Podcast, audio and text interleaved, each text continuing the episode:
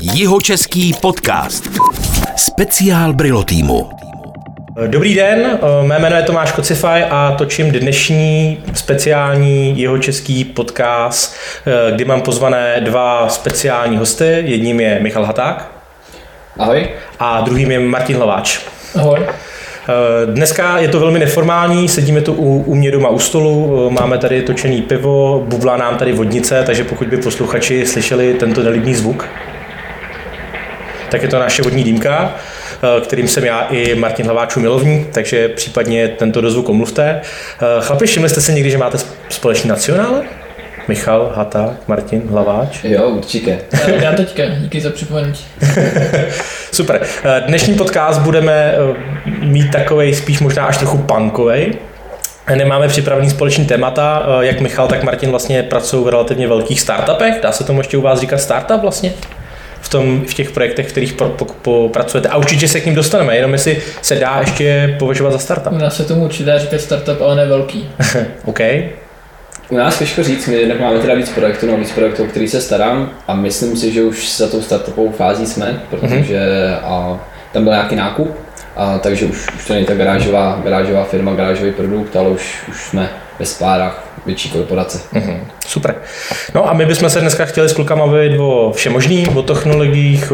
Padlo tady, než jsme začali točit nápad kola, vodnice, probrali jsme tady Michalovo rekonstrukci nového bydlení. Takže doufám, že si užijete tuhle tu nálož, která nás doufám čeká, protože většinou, když se s Martinem potkáme večer u piva, tak končíme ve tři, ve čtyři, v pět ráno a ráno naše přítelkyně nadávají, že jsme se zase nevyspali. Tak já pevně doufám, že to dneska zopakujeme. Uh, aby jsme to oficiálně vykopli, poprosím kluky, jestli se každý z vás můžete po jednom aspoň trochu představit pro posluchače, který vás neznají, protože ne všichni vás budou znát tady z jeho české komunity. Si nám řeknete, kdo jste, co děláte a případně uh, o jaký projekty se staráte nebo na jakým produktu pracujete. Dobro, tak já začnu. A jmenuji se Michal Lata. Přes uh, 10 let dělám v české agentuře Inicia Internet Media je to dlouhá doba a za tu dobu jsem vystřídal pár pozic. Oficiálně nemáme nějaký tituly, ale řekl bych, že, že se to dá říct, že jsem team leader a architekt. A staráme se o pár projektů pro kanadského klienta, konkrétně katastr nemovitostí Britské Kolumbii. A um, tím bych to asi nechal pro teď. Uvidíme, kam se dostaneme dál a asi padne řeč. OK, díky za představení. Martine? Tak ještě jednou ahoj, já jsem Martin Hlaváč, jsem z Českých Budějovic, jsem programátor a ještě bych k tomu přidal organizátor a v poslední nějakou dobu i lektor z kurzů. Aktuálně pracuji, no, mám zase takovou řekněme moji třetí etapu profesní, která je spjatá s startupem Marketing Miner, ve který mám na starosti hlavně backend a jsem prostě backend vývojář.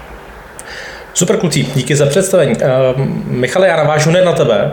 Ale mě by zajímalo, jestli děláš katastr nemovitostí pro Britskou Kolumbii, ale jak zhodnotíš katastr České republiky s katastrem takovýhle země? Jsou dál, jsou hůř? Uh, v Britské Kolumbii jsou určitě dál. Ten důvod je historicky v tom, že začali o dost později než všechny ostatní země, takže oni reálně jezdí na konference, kde povídají o tom, jak to dělají dobře. Mm-hmm. A když to vidím technicky a na to, co to je dobře, tak si myslím, že u nás to musí být vodosvědčí tragédie. A nicméně se snaží a jsou, jsou progresivní.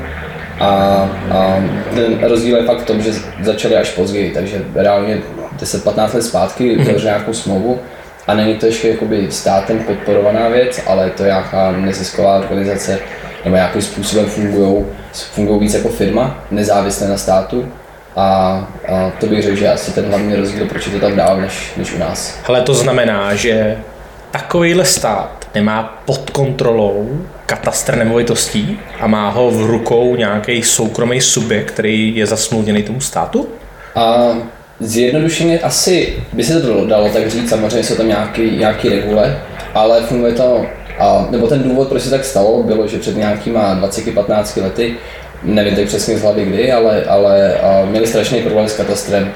A zápis do toho katastru trval dva, tři měsíce a lidi byli naštvaní, protože hypotéky se nepropisovaly, nedali se kupovat baráky, nic. A v ten moment přišlo pár lidí, udělali kompletní restart tady toho celého katastru, s tím, že podepsali nějakou dlouhodobou smlouvu o a provozování takovéto služby. A samozřejmě jsou v tom nějaký a SLAčka, nějaký dostupnosti a musí podléhat zákonu a je to hodně, dejme to nějakým způsobem regulovaný nebo kontrolovaný. A nicméně není to přímo stát, kdo by si diktoval, jaký, jaký a funkce tam budou. A na to i navazuje to, že oni si dokážou potom a jednak kupovat další firmy a provozovat další, další data mají a další služby a nad rámec toho, co vlastně jako musí dělat. A, ale to, co musí dělat, zase podlíhá nějakým zákonům, Aha. jako jsou takový. Takže to je ten hlavní, hlavní rozdíl, nebo proč se to vlastně stalo. Hele, ty možná to je těžká otázka, jo. Nevím, jestli vlastně není vůbec existuje odpověď, ale když srovnáš třeba český, a teď nemyslím jenom katastr, ale obecně český IT, který je, a teď myslím taky to veřejnoprávní, ať nějaký katastr, daňový portál, tady tady vzniknul teďka, že se spojením covidu, čtečka, tečka a tedy. Je tam velký rozdíl v té kvalitě, když to dělá soukromá firma, kterou platí ve finále stát, nebo když teda stát má vlastní vývojáře, úředníky, experty, dokážeš, chápu, že si říkal, že jsou jako o spoustu let jako za náma zatím, protože začali později. Ale když to vezmeš celý, celou tu jako skupinu, jako cítíš tam jako větší progres v tom soukromém sektoru než v tom státním bajvoko? Oni mají asi velkou výhodu v tom, že jsou víc digitalizovaní a právě hlavně díky tomu, že začali později. A celkově, a nedávno jsem byl v Kanadě a i ta digitalizace je tam cel, dál i na, pro běžní občany, v tom smyslu, že, a COVID to nastartoval, v tom smyslu, že se všechno dělá online. Uh, nedokážu asi posoudit a vím, že u nás je pár dobrých projektů. Uh, jako třeba? Portál občana. Uh, okay. Viděl jsem, viděl jsem to, jaký způsob to dělají a to mě jako natchnulo. Máme to taky spousta příkladů, který víme, že nefungují úplně dobře. Problémy, jako příklad? problémy s tečkou, který měl asi kdokoliv, když se najednou změnily parametry, jak to fungovalo. Jsme seděli v hospodě a najednou všem lidem od nás firmy u hospody ping, ping, ping, ping, ping, červený certifikáty a byli jsme na mydlení. Já od té doby používám kód v Apple Wallet a, a tam to teda není tak big, tady tam to zelená, ale a, jo no. A řekl bych, že, že to jako je to projekt od projektu a přes, přesně tak, když tam je někdo schopný, kdo to vede, tak je to dobrý. Nemyslím si, že to je jako úplně nějaký deset, nebo že jsou jako o tolik jako dál, mm-hmm. nebo konkrétně v nějakých jako věcech, ale mají, mají to určitě jednodušší, že, že i ty zákony jim hrajou na ruku, že to stačí být digitální. A, a asi to funguje i pro ty lidi. Dobře, já tady mám, mě tady napadá spousta otázek, jo, nech, ne, nechtěl bych z toho dělat monolog. Martine, můžeš ty říct vlastně něco lidem, který slovo a projekt Marketing Miner slyšeli poprvé, vlastně čím se ten projekt zabývá a čemu slouží? Tak stručně řečeno je to webová aplikace pro dvě, skupiny, dvě hlavní skupiny lidí. Jedna jsou marketingoví specialisti a druhá jsou majitelé webu nebo e-shopu, kteří si to weby chtějí zpravovat sami, no si spravují sami a marketing miner jim pomáhá to, v tom, že získává data ohledně marketingu. Je to data miningová aplikace, Stručně řečeno, na začátku dáte nějaké vstupy typu klíčová slova, URL adresy nebo domény. Podle toho, jakou tu, tu kategorii si vyberete, tak si k tomu vyberete minery a ty vstupy vezmou, zpracují, obohatí, data miningují a vrátí výstup, ze kterého se pak dělají reporty. Ty výstupy jsou v podstatě tabulky a grafy, které pak slouží pro nějaké další zpracování, vizualizace a podobně. Hmm. Super chlapi. tak, já teď nevím, jestli brát nějak na přeskáčku, protože mě zajímá spousta věcí kolem tvýho startupu, ale vlastně my marketing miner sami používáme u nás, takže, ale já s ním ve finále nepracuju, pracuji s ním kluci marketáci, takže jenom bym uh, vždycky vidím na účtě cinknutí částky za marketing miner, to je asi tak moje, můj, můj vstup do toho, uh, co děláte. Uh, hele, když se budu ptát tebe, Michale, uh, jakým způsobem vy řešíte ten katastr? Zajímá mě jako technologie, že u nás, když se podívám na katastr tak na mě vypěhne nějaká mapa s nějakými mapovými podkladama, nad tím co nám běží nějaká GISová vrstva, která vykresluje nějaký data. Jak jo, to funguje v Kanadě? Tam je možná trošku důležitější ten... Uh, jo, já bych to možná se trošku vrátil v čase, jak jsme se tam dostali, protože to je velká část toho, co jako děláme. Uh, někde sedm let zpátky jsme začali dělat projekt pro kanadského zákazníka a to byl opravdu ten garážový startup. Je to, tak listopadu to bylo 7 co jsem poprvé odletěl do Kanady a začali jsme v reálně v garáži bouchat startup a v Pythonu a hodně jako punkově, měli jsme investora za, za sebou, který měl nějaké vlastní potřeby a dalo by se říct, nebo nějaký tři roky později jsme to pustili, ale je to něco jako Google na nemovitosti. Hledání nemovitostí, klikání do mapy a najdu si to barák, který bych chtěl koupit a vytáhnu si k tomu spousta dat. Mám nějakých 150 různých zdrojů, který si tomu pádují a jeden z nich byl třeba i ten katastr nemovitostí. A ten ten projekt oproti tím ostatním, a že v Kanadě je spousta online zdrojů, co se týká právě těch nemovitostí, ať už jsou to nějaké dochozí vzdálenosti, ratingy škol v okolí, a nějaký GISy, které ukazují různý a, to, co se vlastně může dělat s tou nemovitostí, nějaký zóny, které jsou tam hodně důležitý, developerské projekty. Ale to všechno jsme nějakým způsobem unifikovali, dávali dokupy, dávali do mapy a na jeden klik si člověk našel, a hlavně strašně rychle, si našel všechny ty informace. To bylo v době, kdy trh s nemovitostmi ve Vancouveru strašně vystřelil, takže práce realitáků byla dávat dobré informace svým klientům, což znamenalo, že museli dělat pořádný research o té nemovitosti, aby jim to prodali. A my jsme dokázali automatizovat něco, co jim trvá 2-3 dny na jednotky minut. Mm-hmm. A takhle jsme nějakým způsobem pokračovali, postupně jsme získávali zákazníky a katastr nás věděl, protože samozřejmě jsme skrypovali spousta dat a nekradli jsme, protože tam byl paywall, tak jsme používali přímo i ty údaje klientů, jenom jsme automatizovali tyhle věci, ale věděli o nás. A, a potom, a, myslím, že to bylo 2018, koupili ten startup, který jsme dělali.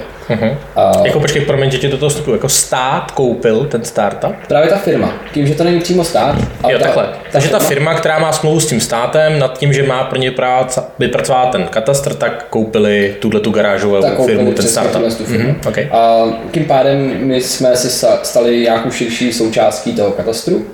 A, a postupem času jsme začali pracovat právě i přímo pro ten, pro ten katastr. Byly to nějaké R&D projekty a typu mobilní aplikace a technologie na vyhledávání takových nemovitostí, evoluce nějakého blockchainu, tady jsme dělali nějakou demo appku na blockchainu a tak můžeme zapisovat kontrakt takových nemovitostí. To byly všechny nějaké jako R&D projekty, které jsou v šuplíku, ale měli, měli nějaký, nějaký outcome, nějaký výsledek, na kterým se potom nejspíš bavili.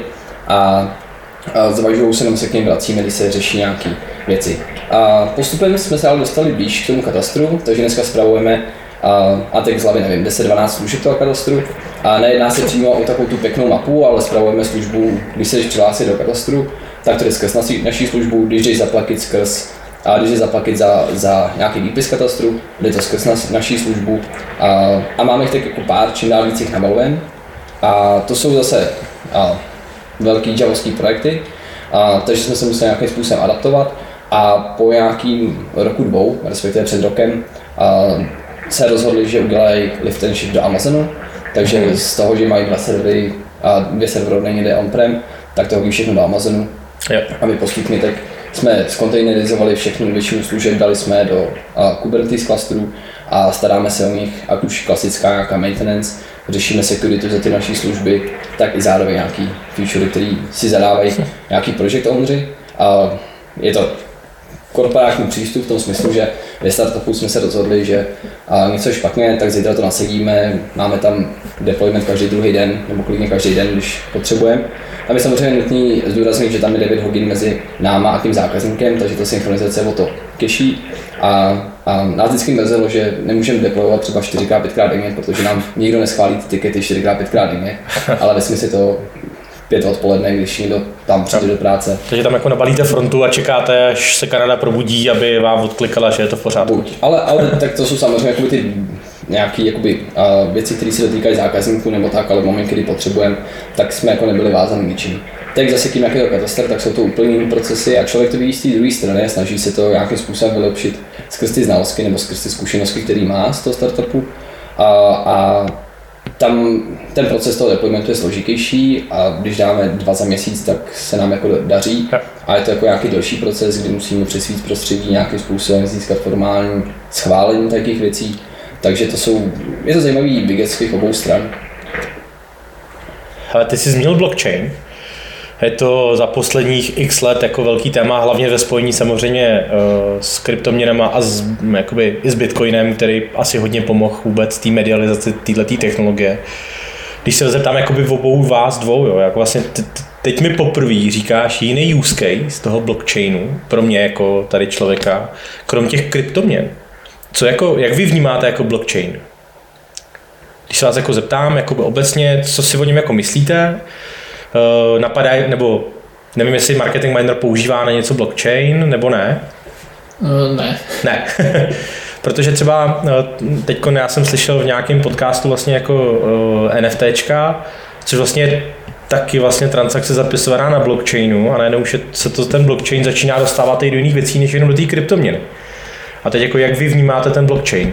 Já jsem trošku skeptický obecně k tomu, protože většina těch použití, které člověk vidí, jsou a, takový, to, takový buzzword. Máme blockchain, tak je to dobrý.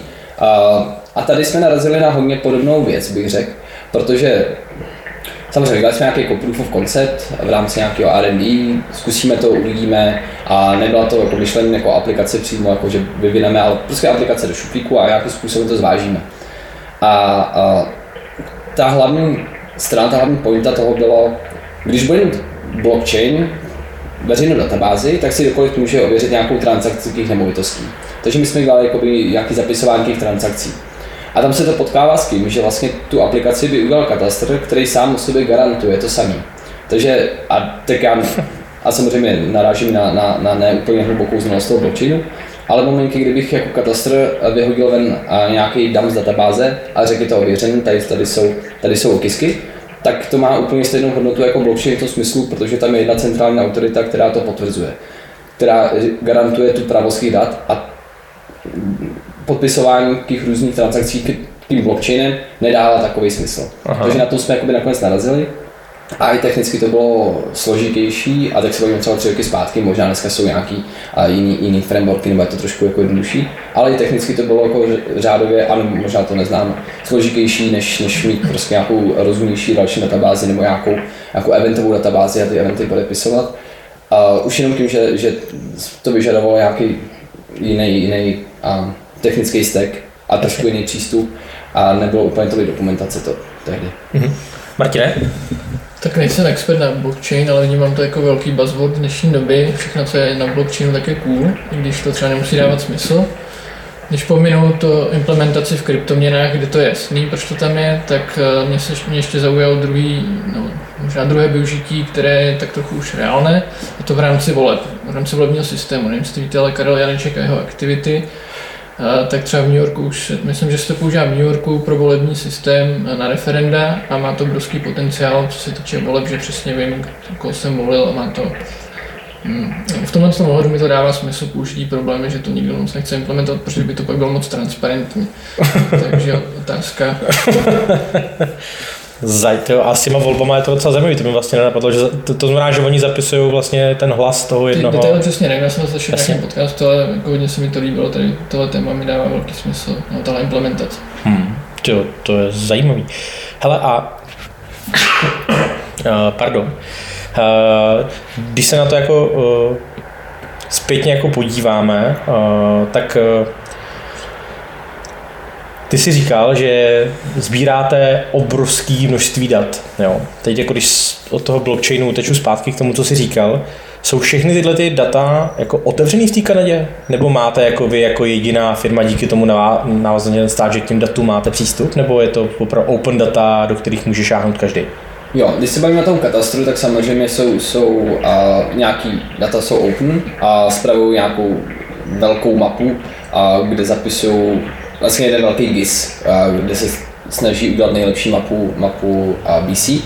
A když se, když se vrátím k tomu, k tomu startupu, k Autopropu, tak tam my kombinujeme spousta zdrojů a unikát toho, unikát Autopropu je to, že dokáže kombinovat různé zdroje dohromady pro lidi a rychle bych vyhledávat. Takže sbíráme spousta dat a konvertujeme je do, do Monga a nějakýma, nějakýma pipelinama, který máme a pak máme spousta dat, kdy jdeme a on jdeme, když si někdo požádá, tak jdeme přímo na ten web a třeba i s jeho, s jeho loginem jdeme a stáhneme mu k nemovitosti nějaký data a vyexportujeme to pěkně. A data jako takový, co se týká nemovitostní výpisy z katastru, jsou samozřejmě placení a vím, že nabízí a, nějaký API, a mm, netuším do jaké míry, protože to není část, kterou spravujeme my, to spravuje jiný tým.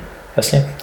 Zajímavý. Eh, Martine, teď jsme se bavili o Kanadě. Eh, jak jste na tom vy s marketing managerem? Já vím, že jeden čas eh, bylo taková ta, taková ta část, kdy Google obecně v analyticsech, DAčkách obecně stopnul vlastně nějaký data o URL adresách, návštěvnosti, z jaký v organiku, z jakého slova k tobě ten uživatel přišel.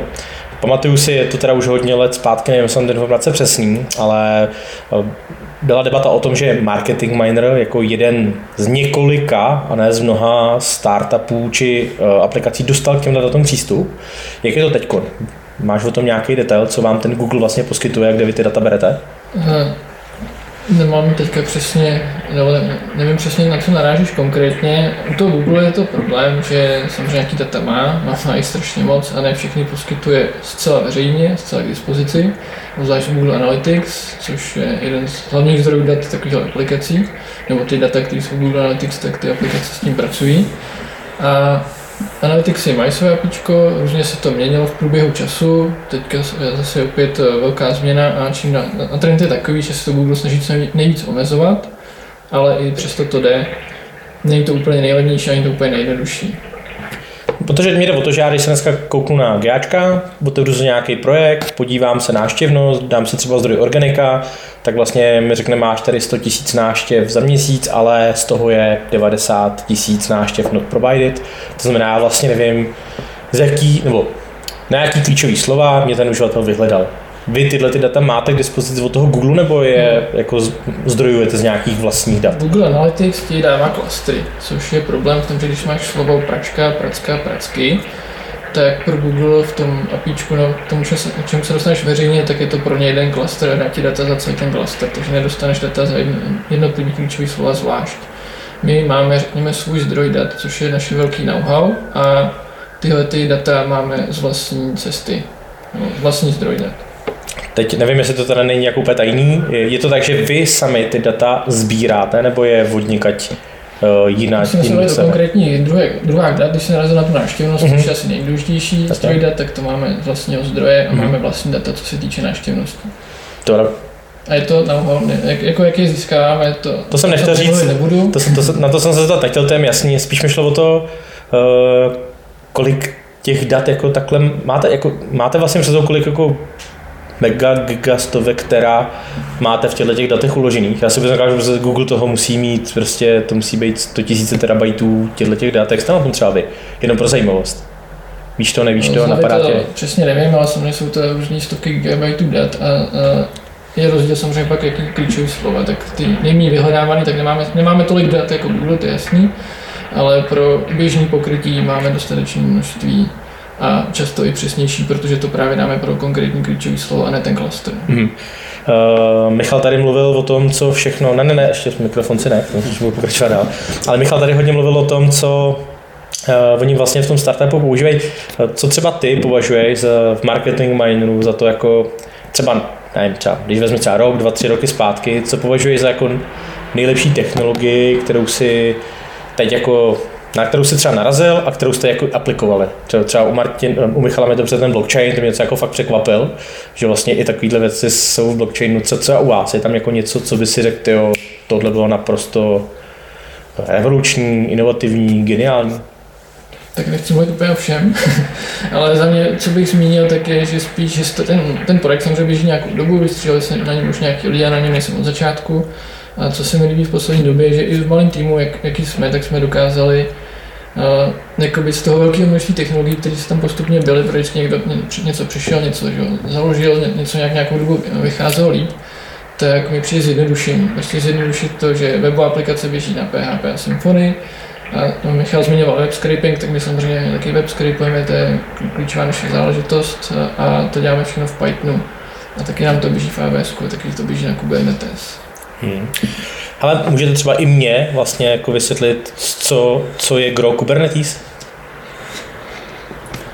Uh, to bude asi, asi, asi větší. OK, tak mě, možná mě, jako short story long. Já nejsem nějaký fanda, ale když, má, když máš v zásadě kontejner a aplikaci v kontejneru, tak to je nějaký uh, orchestrátor, někdo se staral o to, aby ta aplikace běžela a aby ty kontejnery dostaly to, co mají a aby nějakým způsobem škálovala. Takže v momentě, když škálování, tak si v orchestrátoru řekneš, dobrý, chtěl by to škálovat tady podle něčeho, nebo si doinstaluješ nějaké věci do toho klastru. Um, ale to je něco taky, taky obecně řeší chod těch kontejnerů. Takže v momentě, kdy mám kontejner, pak mám víc způsobů jako pustit a pak se bavíš o tom, jestli to pustíš a pustíš Kubernetes nebo na třeba ECS, což je nějaký orchestrátor, což je uh, vlastně kontejner service od Amazonu.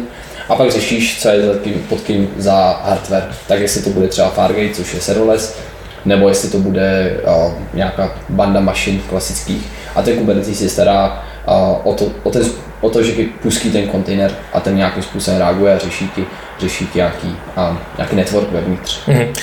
Teď, když vás oba, nebo o Martine?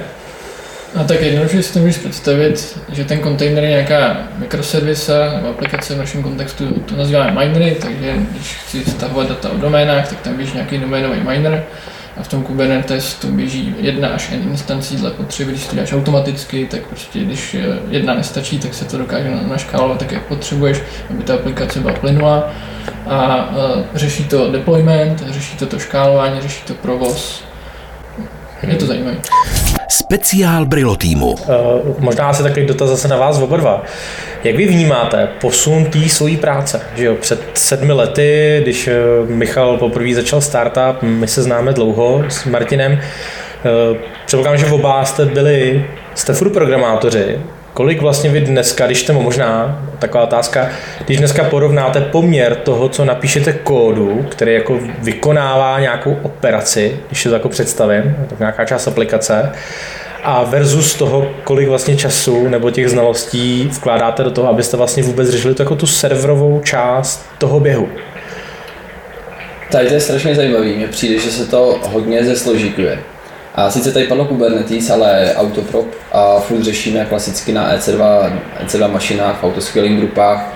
A je to něco, co jsme navrhli před pěti lety a furt to funguje a furt uh, i přesto, že máme šestkrát tolik uh, zákazníků, by se dalo říct, nebo requestů, uh, tak uh, nám to funguje, funguje nám to dobře. Uh, a v poslední době hodně, hodně používáme serverless na další menší projekty, a což je přesně něco, co jednoduchého, co nás odstíní od té infrastruktury. My se nemusíme starat o ty mašiny, my se nemusíme starat o ten hardware, a my se nemusíme starat ani o ten deployment, ten dostaneme zadarmo. A spousta z těch auto, ty automatizace tam přijde prostě skrz to, jak to funguje. Takže to je tak něco, kde máme dva, dva projekty, které jsme psali, dva projekty v produkci. Samozřejmě máme různý, různý malý boty nebo něco, co nám jako pomáhá, ale máme dva, dva větší projekty v produkci Uh, jeden z nich je zajímavý, to je uh, jeden, uh, online verifikace lidí. Uh, moment, kdy potřebuji ověřený podpis, tak u nás v Čechách musí mít na poštu nebo nějaký checkpoint. A v Kanadě se to dává online skrze službu, kterou jsme udělali pod hlavičkou Petastru, uh, kde kluci uh, od nás týmu na tom dělali dobře a právě to jsme hodili do, do serverlessu a mhm. běží nám to moc krásně. Dobře, a teď když zkusíš jako odhadnout, jo, procentuálně, jo, prostě, kolik jako času strávený na těch projektech jako řešíš fakt jako, že píšeš nějaký kód ve smyslu, nějaký Python script, ať je to prostě nějaká Java, Java říkal si, že hodně jdete v Javě teďka, Kolik jako třeba dneska po těch sedmi letech, když se jako vezmeš tu svoji historii, tak jako člověk na začátku jede prostě ten kód, že jo, píšeš nějakou aplikaci, od rána večera programuješ, jo, děláš nějaký komity, posíláš to do toho repozitáře, aby se tam deployovalo.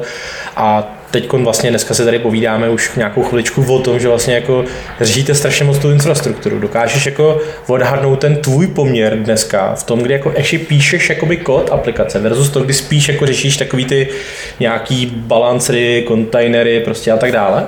Tak ono bylo strašně pěkný, dřív nám stačilo napsat PHP soubor a přes FTP koho někam poslat a jsme začínali takhle jako všichni. No, to jo, no. A to bylo nejvíc jako jednoduchý a, a pamatuju si, že potom jsme přešli na Python, tam už je to složitější, tam to nestačí jenom nahrát, ale člověk musí trošku řešit víc věcí.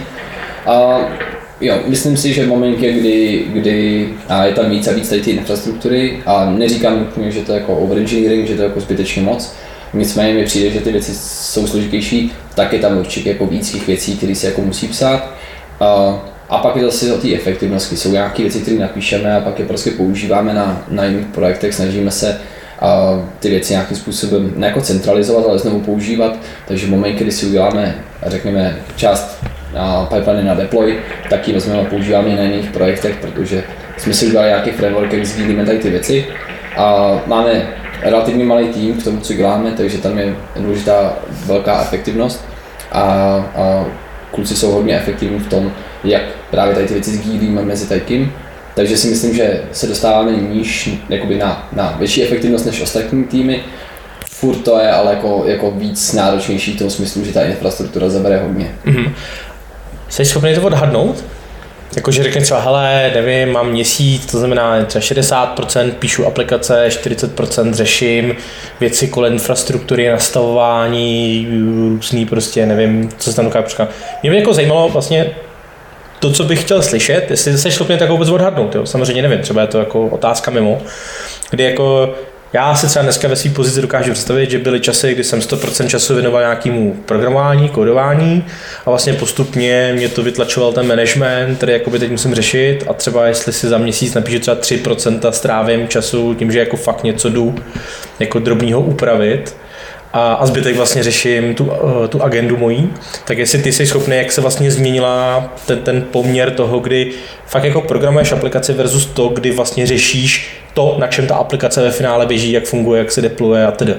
U mě se celkově taky změnil ten, ten, to procento toho, kolik jako fakt programuju a když jsem začínal, tak to jsem programoval řekněme nějaký 90-95% svého času, protože nic jiného jsme neřešili a dneska je to naopak a řekl bych, že tady 20-30% času vůbec jako programem, když se k tomu dostanu. Takže 70 a, ku 30 bajvoku. A tak to, ještě to, to nejsme u té infrastruktury, ta, se, ta, se, ta, ta bude jede, jede částí tady z toho. A za mě je to spíš, že, že musíme, musíme doručit, a doručit tomu klientovi to, co chce, takže spíš bych řekl, že moje, moje role je nějaký project manager, mm-hmm. a tak to se na to podepisuje hodně. Ale vím, že, že, že kluci dělají a skoro jako na full time máme jednoho, dva ligy, spíš dva ligy, mm-hmm. který se věnují té infrastruktuře, co se tomu týče. Není to jako konstantně, samozřejmě jde to méně, jde to víc, tak jsme a, migrovali do Kubernetes zprávy asi 8 nebo 10 služeb a to je řekněme jako reálně půl roku práce, hmm. minimálně jako jednoho člověka, který se tomu věnoval od rána do večera. A Um, to zase jde, jde, jde ruku um, v ruce s tím, že to je um, starší software a ty procesy jsou jiný než jako u startupu. Takže, takže tam uh, se na tom podepsala i nějaká komplexita a, a řekněme trošku i technický dluh. Mm-hmm. Ale povedlo se nám to a řekl bych teda, že je to hodně. Mít jako někoho a nedovedu si představit, nebo vlastně si pamatuju, že bychom na začátku nějakou řešili infrastrukturu, používali jsme jako obecný, jako teď se bavím třeba 80 let zpátky, jako měli jsme hosting, tak pak jsme si cenali firmu, která nám se stará jako, dá tam PHP, dá tam jako něco. Dneska to je jako trošku, trošku dál, no, nebo trošku jinde. Nevím, jestli to je nutně dobrý, je to komplexní a pak je otázka, jestli se to a jestli ta komplexita bude jako napsaná jednoduše nebo složitě. To vždycky jde se obou stylama, takže okay. to aby to bylo jednoduché. Jak, jak jste na to, Martine, vy přece jsem si říkal na začátku, že ten tým máte o mnoho menší, jak je to u vás? Mm, já to řeknu za sebe. U mě je to, takže hlavně jsem pořád programátor, ale mám víc rolí, takže se starám taky o tu infrastrukturu, ale do toho, že ta infrastruktura je už hotová, je napsaná, udělal někdo jiný, což jsem moc rád a já to supportuju. Takže většinou mojí práce je pořád vývoj, ale k tomu je nějaká podpora té infrastruktury, ale i celkově ty aplikace, nějaký code review, ale většina mojí práce je pořád vývoj, anebo oprava eh, bugů a podobně. Takže jako vývoj převažuje. Jo. To je zajímavý. Takže u tebe se Michale ta role změnila prakticky úplně skoro o 100%, kdy vlastně jako už jsem to pochopil, skoro neprogramuješ jako takový, ale teda spíš řešíš taky nějakou agendu a věci kolem. Určitě dá se hmm. tak říct. A hlavní rozdíl je to, že máme prostě zákazníka 9 hodin daleko, a což vyžaduje hodně, hodně času mimo naši časovou zónu, řekněme. Což navazuje na to, že můj den vypadá prostě tak, že nejvíc práce, nebo můj den má jako dvě částky, dvě, tři, dvě, tři hodiny ráno něco, něco dělám, nebo ráno spíš kolem oběda bych řekl. A, a večer se, večer je to jako spíš hodně telefonů, tak aby jsme si rozuměli s zákazníkem a aby jsme nestráceli. Tam ne, celkově nejhorší na tom je to, že v momentě, kdy a ty máš v Česku problém, a tak ho třeba napíšeš do, do jury, do nějakého tiketu, napíšeš, že nerozumí zadání. A když neodpo, neodpoví přes noc, tak vlastně máš jako druhý den nevíš, co máš zase dělat, takže ta ztráta časová je daleko jako větší, Aha, takže buď musíš, buď musíš nějakým způsobem uh, to delegovat na někoho, nebo musíš uh, jít večer a někomu zavolat. Takže tam je jakoby ten A je to jako jiný, já neříkám, že to je špatný, mi to vyhovuje, dělám takhle, a takhle 7 let. A nikdy mi to nepřišlo jako jiný, nebo jiný.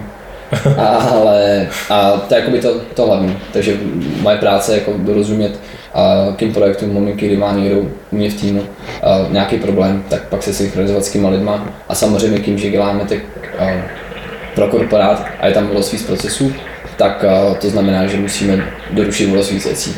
Není to o tom, že, že když deployujeme, tak nám stačí a commit hash jako verze a dneska potřebujeme formálně sepsat changelog, takže jsme Jo. pracovali na nějaký, nějaký automatizaci, což, o čem jsem mluvil na čtvrtkonu, a tak, aby jsme si ten changelog mohli generovat z commitů Mhm. a nemuseli jsme s tím a, trávit čas a sepisovat a, někam, co se jako reálně změnilo. A, takže takhle bych to shrnul. No je to o velikosti toho týmu. U Michala jich bude určitě o hodně víc. Nás je, když to řeknu, kor lidí bez externí vstup 6, z toho vývoje je polovina, takže eh, to, toho dělám víc. eh, ne- Nejsem jenom programátor, ale zase o to je to zajímavější, ne- že nedělám to samý dokola. Zajímavý. Hele, uh, nevím, jestli to, a to možná se jako přijde otázka na Michala než Martina. Jaký, Michale, vnímáš rozdíl mezi tím, kdy jste byla garážová firma a dneska vlastně jste tak trochu jako součástí toho korporátu? Tak určitě je tam jako hodně procesů a my to máme ještě jinak zakódovaný, bych řekl, u nás ve firmě, protože a, a celou tu dobu, co jsem jako dělal projekty a tak ještě jako předtím, než, jsem, než, než jsme začali ten startup, tak jsem měl zodpovědnost za ty věci, které dělám a museli jsme dotáhnout. Když jsme dělali ten startup, tak to byl můj startup, já jsem zodpovědný za všechno, mohl jsem dělat volně rozhodnutí. A, a dneska, když se něco stane v produkci, tak já se na to nemůžu podívat, protože a zákon říká, že data nesmí opustit Kanadu, takže já nesmím formálně jako vidět logy z produkce, protože jsem prostě v Evropě.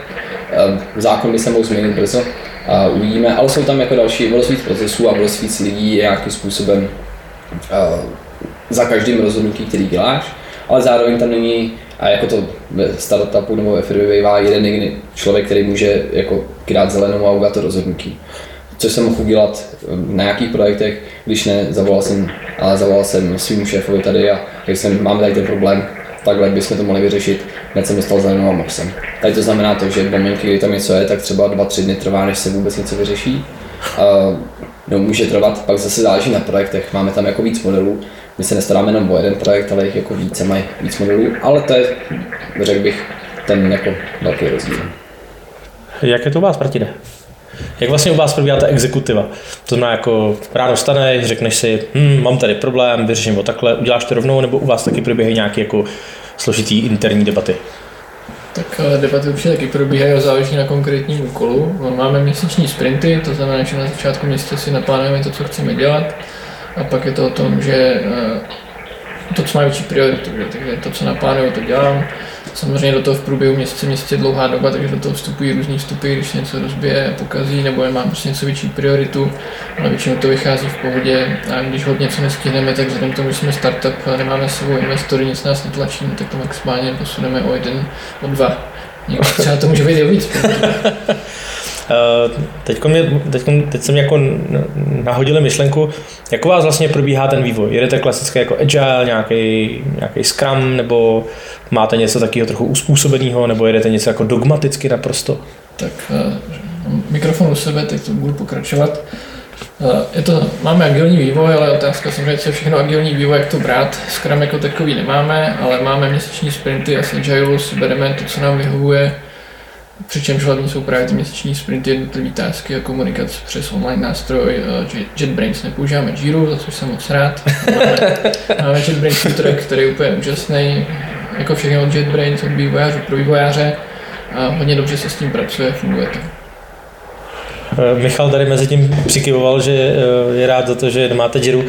Eh, Myslím si, že Jira je mezi vývářem velký téma, my ji sami taky používáme a máme tam taky kolegy, který na ní strašně nadávají. Co vlastně teda na té Jiře, když to jako zhodnotíte, považujete za nejhorší jako věc? Proč vlastně je tam ten, taková ta nelibost těch programátorů v té Jiře pracovat? Tak já jsem při- přikyvoval, protože na Jiru každý dává, že je pomalá a Jira přišla z Next Gen a Wordama, který nemají základní funkčnosti nebo dlouhodobou neměli a jediný, co na supportu řekne, je, tak si založte ticket a my to možná naprogramujeme. A to byly základní věci, jako třeba změnit, změnit název Epiku, nebo změnit Epiku bez toho issue někde jako z detailu, to jako prostě nešlo. A, takže vím, že jsme s tím hodně bojovali. A, takže a zase, není potom jako jednoduchý takovýhle nástroj změnit a určitě to souvisí s tím, jak velký tým. A my jsme skoro jako změnili, změnili tu žíru na něco jiného a ten Utrecht se nám hodně líbil, ale znamenalo by to, že někdo by musel tu změnu jako prošlapat, protože samozřejmě a nesedíme všichni spolu jako v jednom kanceláři a tak nejde jenom o nás tady v Čechách, ale jde i o, o tu kanadskou stranu. A nakonec se tak nestalo, takže jsme zůstali u té Jerry, snažíme se to nějakým způsobem zlepšit skrze automatizace. A dřív jsme měli i nějaký vlastní, dneska jsem koukal, nebo nedávno jsem koukal, že Jira přišla už s docela a hezkýma automatizacemi přímo v tom softwaru. A takže tady to snažíme nějakým způsobem a aspoň využít ale, ale asi ten hlavní kámen odrazuje, že to je jako pomalý. Mm-hmm. A že v momentě, kdy člověk chce něco změnit, prohlídnout si rychle issue, a tak to prostě není jako hned. A nebo aspoň pro nás to tak trvá. Jak říká Michal, mně přijde, že od té doby, co uh, Atlassian udělal redesign svých služeb, tak to sice hezky vypadá, dá se to používat. Jira už jsem dlouho neviděl, abych řekl teda pravdu, bych se přiznal, na druhou stranu používáme Bitbucket na verzování z historických pardon, důvodů. A vypadá to stejně, no, je to hezký, ale umí toho, myslím si, že to umí méně než konkurence a je to, uživatelsky to vypadá hezky, ale používá se to prostě neúplně dobře, no. Když vezmu ten JetBrains Utrecht, tak sice možná nevypadá tak hezky, ale používá se úžasně rychlej, funkční, jednoduchý, všechno je tam intuitivní. Eh, když teda jakoby srovnáš ten Utrecht od toho JetBrainsu a tu Jeru, je tam něco, co ti v tom Utrechu proti té Jere chybí, nebo naopak vnímáš nějakou jako sadu features, co třeba v té Jere není? Hmm, tak nejsem úplně expert na tohle. Na tohle tak aspoň jako z tvýho pohledu, že jo? To bych chtěl asi srovnat vedle sebe. Já můžu říct za sebe, že ten Utrecht nám má všechno, co potřebujeme a nic nám tam nechybí a používá se nám prostě dobře všem týmu. Takže jsme rádi, že jsme uh, uh, tu změnu udělali protože jsme si taky mohli něco vybrat, vybrali jsme si Utrecht a byla to určitě dobrá volba, jsme s tím spokojení. Když jsme teď u těch nástrojů eh, kreslíte, nebo kreslíte, navrhujete, modelujete, či přímě jaký nástroj používáte na nějakou, jako, nějaký road mapping celé té aplikace? Máte něco takového, kde si fakt jako nějak elegant, prostě kde si kreslíte, co, kdy, kdo, kam se to natahuje, mění se to v čase. Děláte tohleto a pokud ano, jaký nástroj na to používáte? Uh, to nemám u nás na starosti já, takže úplně přesně neřeknu. A ne, tuhle, no, tuhle problematiku u nás nemáme až tak dokonale vyřešenou, jedeme to víc spontánně, organicky. Uh-huh, uh-huh. Jak jste na tom, Michale, vy? Za nás máme UX designerku a v Kanadě a Jo, myslím, že používá Figmu víc, nevím. Takže... Počkej, počkej, počkej, to, to, to, to mě nejde o ten UX, mě jde jako o tu roadmapu té aplikace. Jo, ale to řeší kompletně, nebo roadmapu, jestli myslíš jako nějaký průchody aplikací a tady ty věci? No, nevím, jestli to je úplně ono. Eh, šlo mi o to, že třeba jako u nás, když máme nějakou aplikaci, kde my teď píšeme jako tu e-commerce platformu, tak my fakt máme třeba až do července příštího roku vlastně máme jako jednotlivý lidi, máme tam jako jednotlivý můžeme tomu říkat to epiky, epiky mají jako různý prostě subtásky, ty mají subtásky, na každý ten task, subtask je delegovaná nějaký čas, ten je vykreslený v nějakým prostě kalendáři, když to jako strašně jako velice přeženu. No a vlastně, když my potom ve finále celou tu gigantickou roadmapu jako smrskneme, tak nám to vlastně ukáže jednu čáru, která řekne, tak tohle jsme si naplánovali, podle těch kapacit, které na to máte, včetně lidí a těch odhadů, které jste si dali, bude 22. července roku 2020. Ale zároveň já se vlastně fakt můžu jako proklikat na každý ten task, který je samozřejmě spojený s Jirou. A i z té se to vytahuje ty odhady hodinový nebo mendejů podle toho, jak je ten task jako složitý a velký. Tak jestli jako vy něco takového jako vůbec jako na těch službách používáte, nebo a, nebo jo, Jira. A Jira přímo má jako nějakou roadmapu, jo. takže tam to máme nějakým způsobem draftnutý, máme, mm-hmm. na to, máme to navázané skrze epiky. A všechno Jira máme. A Jira Confluence jako momenty, kdy bylo jasné, že z Jiry, a, nebo pro nás jako nic jiného nebude a bude ten Jira, a, tak už jsme šli all in a, a takže využíváme to, co tam je. Samozřejmě jsou tam nějaké aplikace, co se jde doinstalovat. A to je to, co jako používáme. Ne na všech projektech, tady to vůbec jako potřebujeme. Tam, kde to máme, pak jsou to roadmapy, děláme přímo release skrz Jiru, kde si tady to kontrolujeme. A máme to navázané na Confluence nějaký dynamický templatey, které nám tady to vytahují. A k ním se ověříme v momentě, kdy připravujeme ten release.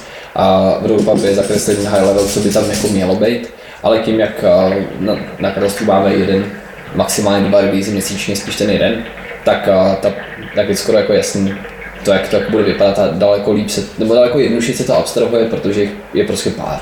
A hmm. jinak asi nic konkrétního.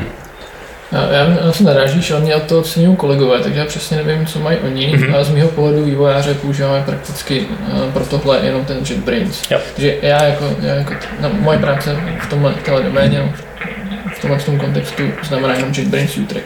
U tebe, Michale, jsem si jako říkal, jak jsi říkal, hodně služeb, hodně nástrojů, je to jako hodně jako vlastně komplexní, ale padá se to na různé jako dílce. Tak tohle, ale třeba u toho marketing mineru jsem myslel, že fakt jako máte nalajnovaný, naklikaný, prostě x sprintů dopředu, máte to v něčem vykreslený, posouvá ty, se to. Ty sprinty jedeme dynamicky, máme vždycky jeden sprint a co je potřeba, to tam dáme. Některý úkoly jsou dlouhodobí, některý jsou krátkodobí, ale jak Michal vlastně narážel na Confluence, tak musím uznat, že Confluence používáme taky a je to jediný produkt od Atlassianu, který mám rád, který je dobrý. jo, my, my máme na, na tohleto sepisování taky. Není ten Bitbucket taky od Atlassianu? Eh, je právě, proto jsem říkal, že to není úplně dobrý a do budoucna bych, eh, já osobně rád přešel na GitHub, a, nebo ať už GitLab to je jedno, nicméně z historického hlediska to není tak jednoduchý a zatím prostě na Bitbucketu jsme a ještě nějakou dobu asi budeme. Eh, řekli jsme si tady spoustu technických témat z toho vašeho startupu. Chtěl bych se dostat i k tématu Českobudějovického čtvrtkonu. Vy oba jste vlastně organizátoři té developerské části toho čtvrtkonu. Eh, je to x let, já jsem tady vlastně ještě letos tyjo, jsem měl vlastně Vaška Novotního, z dneska eh, technického ředitele GOP, kdy jsme se o tom bavili, kdy on mi vlastně říkal to, jak to začalo, kam to dneska došlo, jak on se na to kouká. Jak se koukáte na to vy, jako lidi, kteří jste jako dneska inside vlastně té organizace?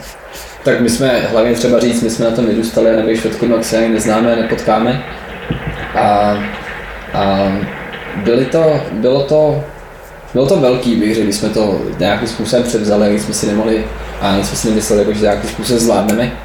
Ale a pak se k nám přibalo víc lidí, až se konce rozdělilo právě na ten marketingový, na ten UX a ten programátorský.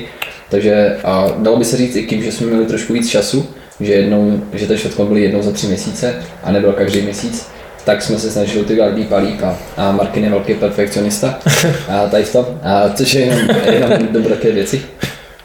A, ale myslím, že se nám podařilo pár čtvrtkonů, poznali jsme spousta, spousta známých a, a dokonce snad nebyl čtvrtkonů, tak pár kolegů by se mnou ne, nepracovalo, za to jsem moc rád. A, a určitě nás to bavilo ze začátku, ale a je to furt komunitní akce a, a doufám, že budu mluvit za nás oba, trošku nás mrzí, že se víc lidí neangažuje do toho ve smyslu, ať už, aby přišli, přišli podpořit řečníky a, a trošku networkovali s ostatníma, anebo i kdyby někdo měl zájem, tak přijít a, a pomoct nám s organizací. A to bylo skvělé. No Michal řekl všechno, no. Začali jsme na tom tady všichni. A myslím, bylo zajímavé od začátku sledovat, jak, jak to rostlo obrovským tempem. A teďka já osobně vnímám, že se to docela zpomalilo a sám si nejsem jistý tím proč, co je tím důvodem a co s tím udělat, jak to třeba vylepšit, jestli je to třeba tím, že nová generace programátorů nebo vývojářů už prostě to vnímá jinak, už třeba to ani nemusí mít zájem, to je jako zajímavý téma. Vence Novotného bych nazval jako otce zakladatele, kterého by to určitě nebylo, nicméně teďka už je takový náš guru, čest, čestný, čestný host, čestný speaker občas. A my se, my, se to, my se snažíme dělat tu dev část, která se nám doufám daří. Myslím, že jsme to dotáhli do takových čísel, které jsme si na začátku nedokázali představit. Já si vzpomínám a koukal jsem se na to můj první čtvrtkon jako organizátor a byl čtvrtkon 41 v, roce, v únoru 2016. A od té doby bylo dalších 91 teďka tuším. Takže už přes 50 čtvrtkonů jsme v tom, ne všechny jsme dělali samozřejmě my, protože jsou tam i ty UX a marketing. Nicméně, co s čtvrtkonem dál, to je velká otázka. No, Covid nám narušil prakticky všechno, co, jsme, co, co si dokážeme představit. A poslední rok, nebo jak už dlouho je Covid, tak čtvrtkony moc nejsou, protože prostě být nemůžou. Prakticky. A, a do online se nám nechce, nebo aspoň mě určitě ne. Předpokládám, že Michalové taky ne, prostě je to komunitní setkání. Jedna věc je ten obsah, druhá věc je ale je to se potkat a popovídat, dát si pivo a sdílet, a sdílet nějaké informace. Na čtvrtku se mi líbí, že ať tam přijde kdokoliv z jakékoliv firmy, tak co se stane na čtvrtku, zůstane na čtvrtku a probírá se prakticky všechno. No a doufám, že to bude pokračovat dál, byl bych moc rád, kdyby se přidali nějaký nový lidi, aby to právě mohlo pokračovat dál, protože to hm, nelze to dělat do nekonečna a chtěl by to nějakou novou krev. Speciál Brilo týmu. Eh, Posloucháte jeho český podcast, dneska s hosty s Martinem Hlaváčů z Marketing Mineru a s Michalem Zatáka z Českobudějovického Inicia. Měli jsme krátkou pauzu, doplnili jsme si pivo, proběhla kuř pauza, toaleta, takže máme před sebou, pevně věřím, eh, další hodinovou, minimálně hodinovou nálož eh, informací. Než jsme skončili pauzu, tak jsme se dostali na téma čtvrtkon, kde jste se trochu rozpovídali, než nám tady do toho ta naše černobílá koza hodila vidle štěkáním. Vy jste vlastně zmiňovali, že vás mrzí, že nejsou noví lidi. Myslím, že všichni se tady shodneme, včetně mě, toho, že čtvrtkon byl podle mě jako takovým malým motorem tý, nebo nejenom jeho české komunity, ale myslím jako českých firm. Že třeba jako za mě, jako za zástupce jako, jako Brilla, kdyby jako čtvrtko nebyl, tak si myslím, že bychom asi jsme se nedostali, možná tak jsme se dostali, eh, možná jsem se do toho IT třeba nějak nepustil, nezaložili bychom Brilo, kdy i Martin byl jeden ze zakladatelů. A teoreticky všechny ty kluky, včetně teda uh, Vaška, který jsme měli, teď tady Martin v pauze naznačil vlastně Ondru Macharta, který bez pochyby je taky jeden z těch důležitých členů, uh, tak si myslím, že by tady ty firmy, které tady dneska jako jsou, včetně toho, jak se spojily, jako nebyl. Uh, to, proč tady nejsou noví lidi, to je věc, kterou jako já myšlenkově, mindsetově řeším jako denně. Prostě nechápu to, že třeba teď, jak jste měli poslední čtvrtkon, který byl po strašně dlouhé době, Zároveň to bylo tematicky strašně zajímavý. Ty jsi měl vlastně tu přednášku o tom, jak jste dělali ten automatický channel log z těch komitů. Já myslím, že uh, Marian Benča tam měl vstup o velmi jako Mystic UI. No, ale ve finále, ať tomu říkám, by to to zná také složitý, tak já jsem se toho strašně jako bál té přednášky, tam, tyjo, co to bude Marian, ty ne, prostě psychopat, ty jako JavaScriptový, jsem říkal, co z toho jako vznikne. A ve finále to byla prostě naprosto skvělá přednáška, která podle mě byla klidně pro člověka, který mohl být jo, ve frontendu jako rok a něco by mu to dalo. Něco strašně moc. A ve finále vlastně, když jsme tam jako přišli, tak jako lidí tam bylo dost a vlastně jsem si prohlídl tu publikum a řekl jsem si, tady jsou prostě lidi, s kterými se vidíme, nebo kterými jsme se vydali před těma pěti lety na tom čtvrtkonu. Chodí tam furt stejný. A jako nových moc tváří jsem tam neviděl. Nevím, jak máte zkušenost vy, přece jenom víte, kdo se hlásí a dneska je to jako na registraci částečně, tak jako jestli je tam vidět nějaký progres nebo není. Myslím si, že moc není, nevím, jaký na to má názor máte vy s těma novýma tvářema. No to je to, co jsem myslel tím, tou budoucností a těma lidma, jak to vypadá. A ještě bych upřesnil, že my s Michalem jsme za devčást a právě čtvrtku má tři části, takže je v tom mnohem víc lidí. My asi můžeme mluvit za tu naší, o kterou se staráme, o který víme nejvíc. A jednak chodí pořád e, ty samý lidi, to je jedna věc, což je super, že chodí, ale problém je možná v těch nových lidech, že nechodí v dostatečném množství. A teďka otázka, jestli tu jsou, a nebo, a nebo tu nejsou, a pokud tu jsou, tak jestli o to mají zájem, asi se třeba o tom dozvídají správně. Takže jedna věc je asi to promovat a dostávat to dál mezi nový lidi, a druhá věc je v nich zbuzovat ten zájem, aby teda, když o tom už ví, aby přišli.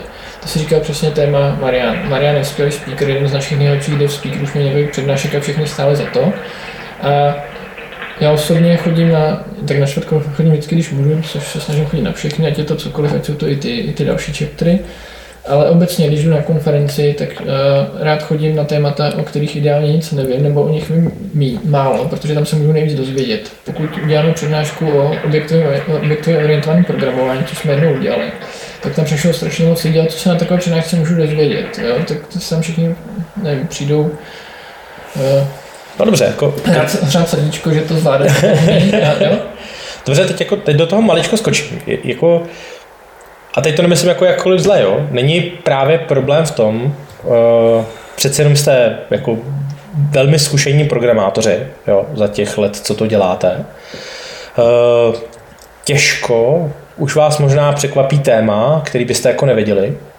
nebo to bude eh, nevím, přednáška nějaký skupiny v Praze, která zrovna jede naprosto něco úplně technologicky nového, což by vás strašně jako zajímalo.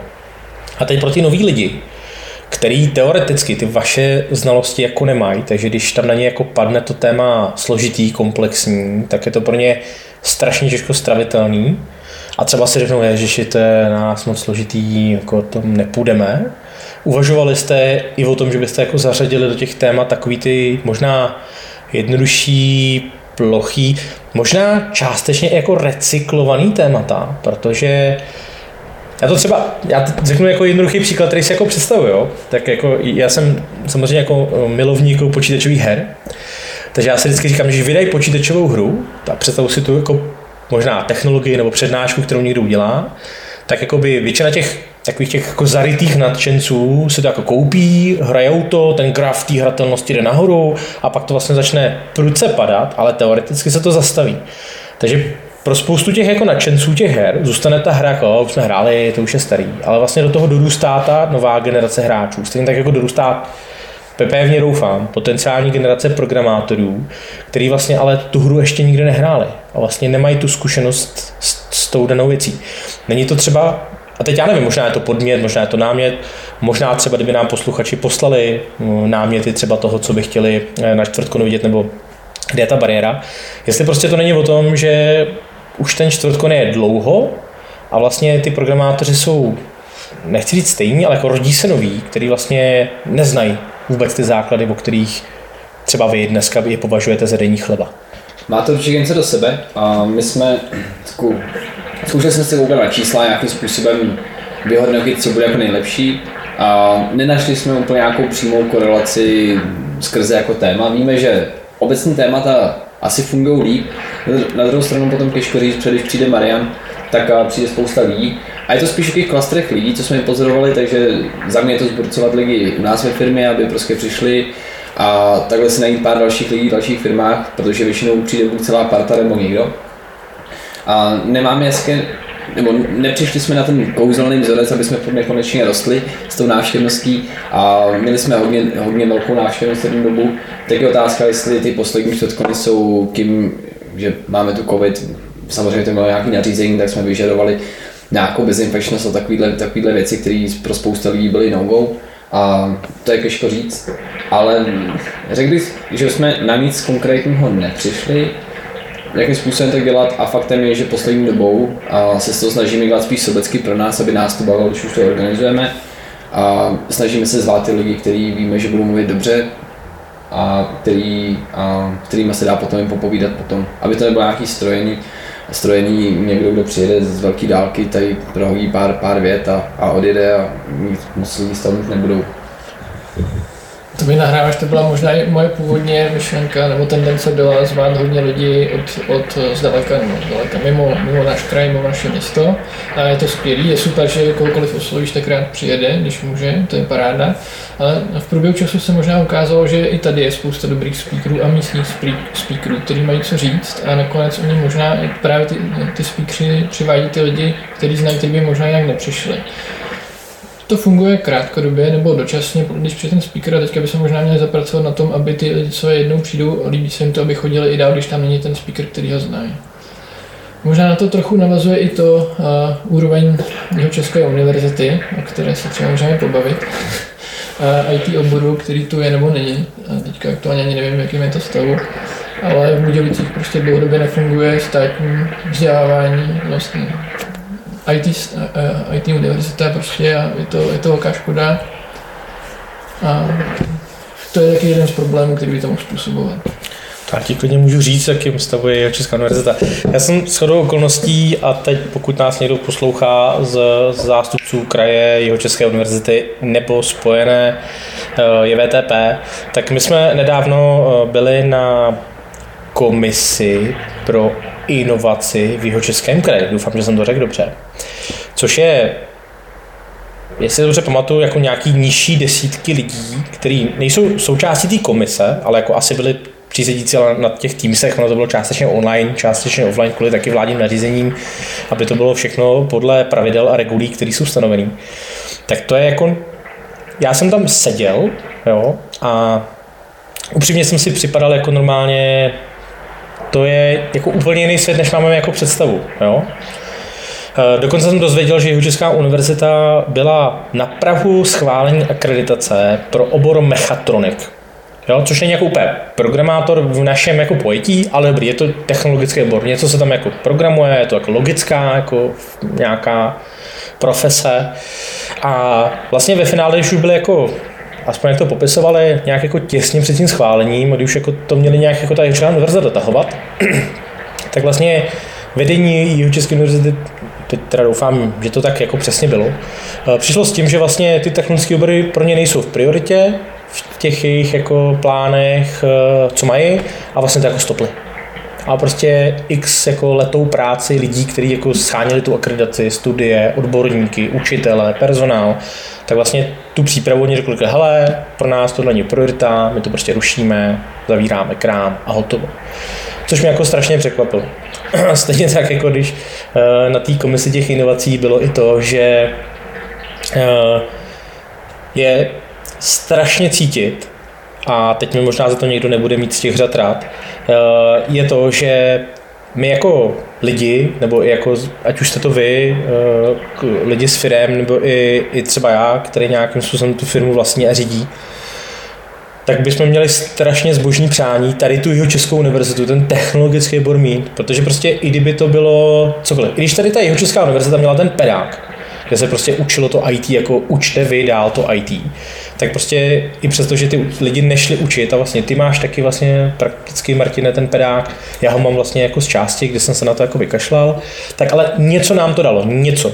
Jo? A teď vlastně tady chybí těch z mých očí třeba 200-100 studentů ročně, kteří dostali aspoň nějaký technologický základ a mohli ho někam rozvíjet.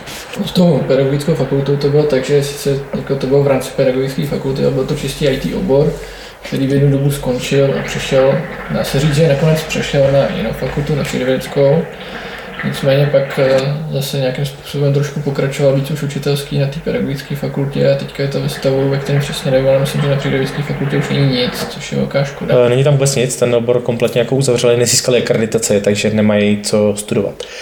Ale třeba, no, Michale, Jo, já jsem, jsem viděl, že šáš po mikrofonu. já, já jsem to měl jenom, že a my vlastně ani za čtvrtkon jsme nežádali moc, ale my jsme chtěli nějakým způsobem to jenom promovat na druhou stranu. Čtvrtkon nemá, nemá žádnou firmu za sebou, čtvrtkon není žádná organizace nebo nic, je to jenom banda lidí, kteří jsou nadšení do toho, co dělají, dělají to ve volném čase bez nějaký odměny. A my jsme vlastně nechtěli moc, my jsme chtěli, jestli bychom mohli dát jako letáky na náskynku, aby to někdo zmínil na nějakým předmětu, aby to prošlo nějakým newsletterem a bylo to jako zamítavý. A, takže to nás jako hodně, hodně překvapilo, protože to není něco, co by stálo peníze, něco, co by stálo čas a nikdo by to asi nebral, jako že chceme jako krást. A zároveň, co slyším, bo jeho Český centra netušil, ač mám spousta kolegů dneska, jako z, který tam byli a už dodělali nebo ne, tak je to škoda, ty lidi tady chybí a vím, že i u nás na firmě máme spousta lidí a z jiných koutů republiky a dokonce i ze zahraničí, protože ty lidi tady prostě nejsou, tady prostě chybí a jsem někoho, někoho, kdo by tady byl. A to jsme ještě firma, která ty lidi jako se snaží učit a ne, nechceme jako 10 let zkušeností, někde chceme jako někoho, kdo, kdo chce, chce učit.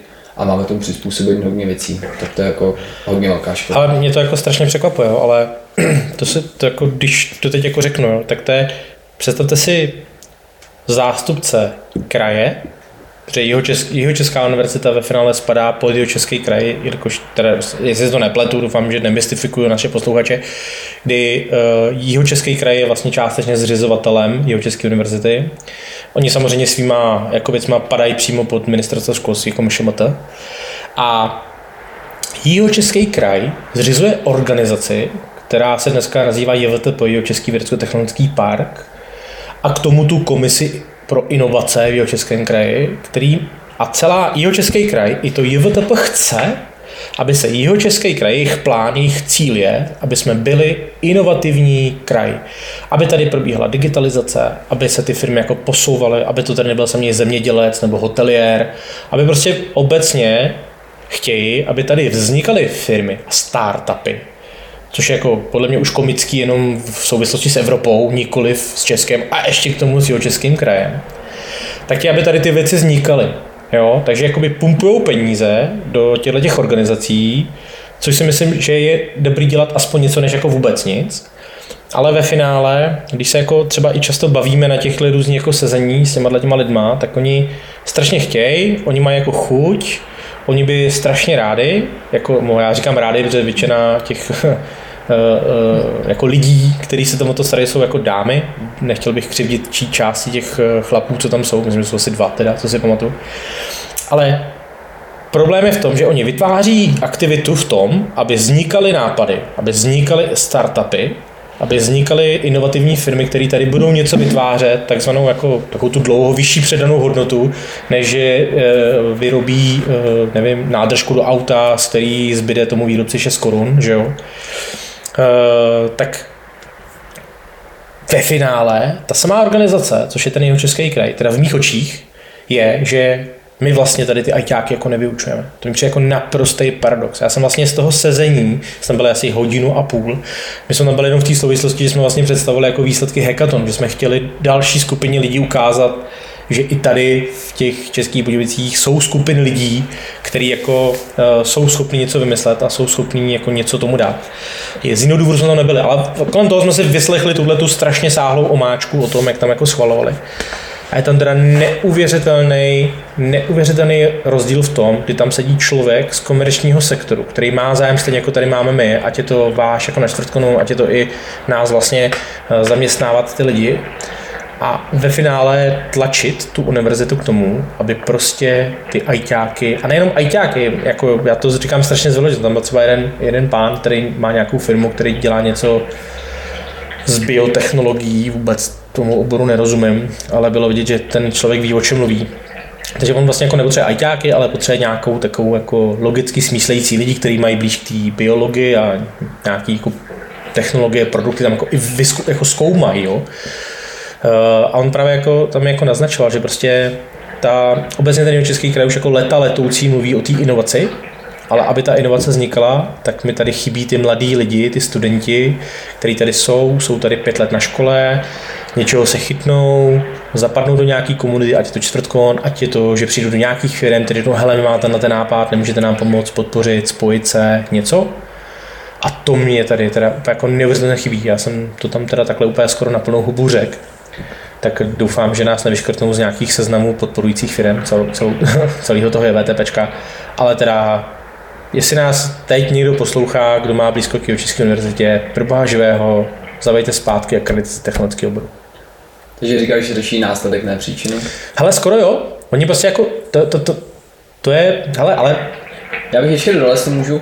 A ono to není nenutně úplně o tom oboru, jakoby toho to, že ty lidi se naučí programovat. To by bylo samozřejmě to jako asi nejlepší. Bylo geniální, ale... ale... Ale znám spousta lidí, kteří se jako vůbec při té při běžce dostali k programování, i když studovali úplně jiný obor. A může to být české okrajově, ale bavilo je to, chytlo je to. A momenty, kdy byli v Budějovicích, takže v v Budějovicích nějakou dobu a máme, máme kolegu, který tady strávil potom pět let po škole, protože eh, studoval tady na jeho české. A pak se vrátil zpátky do Stříbra, tak bydlí v Praze, ale dělá furt u nás. Mm-hmm. Vytváří hodnotu tady uh, v jeho českém kraji. A, ale kdyby tady nemohl jako studovat informatiku, tak by to asi nebyl, že jo? Tak bychom museli hledat někoho jiného. Jste jen brnkli na strunu, já jsem plný věcí, které bych tady vychrl. No, je, je, to škoda, protože je tu spousta firm, je tu spousta dobrých lidí, ale to už tu jsou. A ta univerzita by přinesla nový lidi, kteří nejsou z, z českého kraje nebo z přímo z Budějovic. Na druhou stranu aspoň můžeme být rádi za aktivitu Čekýtes, kdy Českobudějovská pobočka Čekýtes byla vlastně řekněme, první mimo velké města, to je mimo Praha, Brno, Ostrava, tak uh, mám za to, že, jsme, že tady, pobočka vznikla jako čtvrtá a funguje do dneška úplně geniálně, ale samozřejmě Čekýtes nemůže simulovat uh, kapacity univerzity.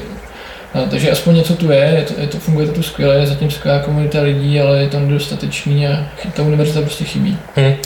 Hele, já třeba jako je pravda, že jsem tam slyšel jako relativně jako pádný argument od těch lidí, kteří tam jako hodně řešili a oni třeba jako říkali a je, to je strašně složitý řešit, jo. Ale oni třeba říkali, že vůbec pro tu akreditaci uh, mají problém se na jako lektory, kteří by vlastně tím s tou svojí znalostí nebo vzděláním vlastně splnili ty požadavky na to, aby mohli oni vyučovat uh, akreditovaný obor. No, jak to, tak na to jsme asi malí páni, ale to bez pochyby jsme. jsem nastupoval na magisterský první ročník na přírodovědské fakultě, právě se tam přesunulo. A na začátku bylo úžasné, že tam více jak polovina le- těch lektorů bylo si myslím z praxe a bylo to naprosto skvělý, protože se tam podařilo dotáhnout lidi, kteří opravdu mají co říct a chtěli to říct a říkali to skvěle. Na druhou stranu si myslím, že to byla polovina toho, to byla dobrá polovina toho studia, druhá polovina, já jsem teda dokonce dokončil, a možná právě kvůli té druhé polovině, což byla polovina těch zaměstnanců univerzity. Hmm. A to už nebylo tak dobrý, bohužel. Hmm. Hele, teď jako otázka tady jako tyjo, na triko. Eh, Kdyby Česká univerzita uvažovala o tom, že takovýhle obor jako uh, otevře, byli byste třeba vy, jako vy, jako vy už jste dneska v roli opravdu jako pánu programátorů, už nejste prostě kluci, co programují rok, ale už máte za sebou jako skoro 10 let praxe třeba řekněme. Byli byste vlastně ochotní učit jako na té škole nebo mít tam vlastně věnovat tomu tu energii, Když to řeknu za sebe, tak určitě, protože už to prakticky dělám v tom Čikites a hodně mě to baví, ale otázka je, jestli by to v rámci té univerzity mohlo fungovat stejně, jestli bych tam vůbec mohl, protože nemám, vysokoškol, nemám vysokoškolské vzdělání na učení, nemám ani to školský minimum, abych mohl učit. A otázka je, jestli bych tam vůbec mohl jako technicky. Hmm.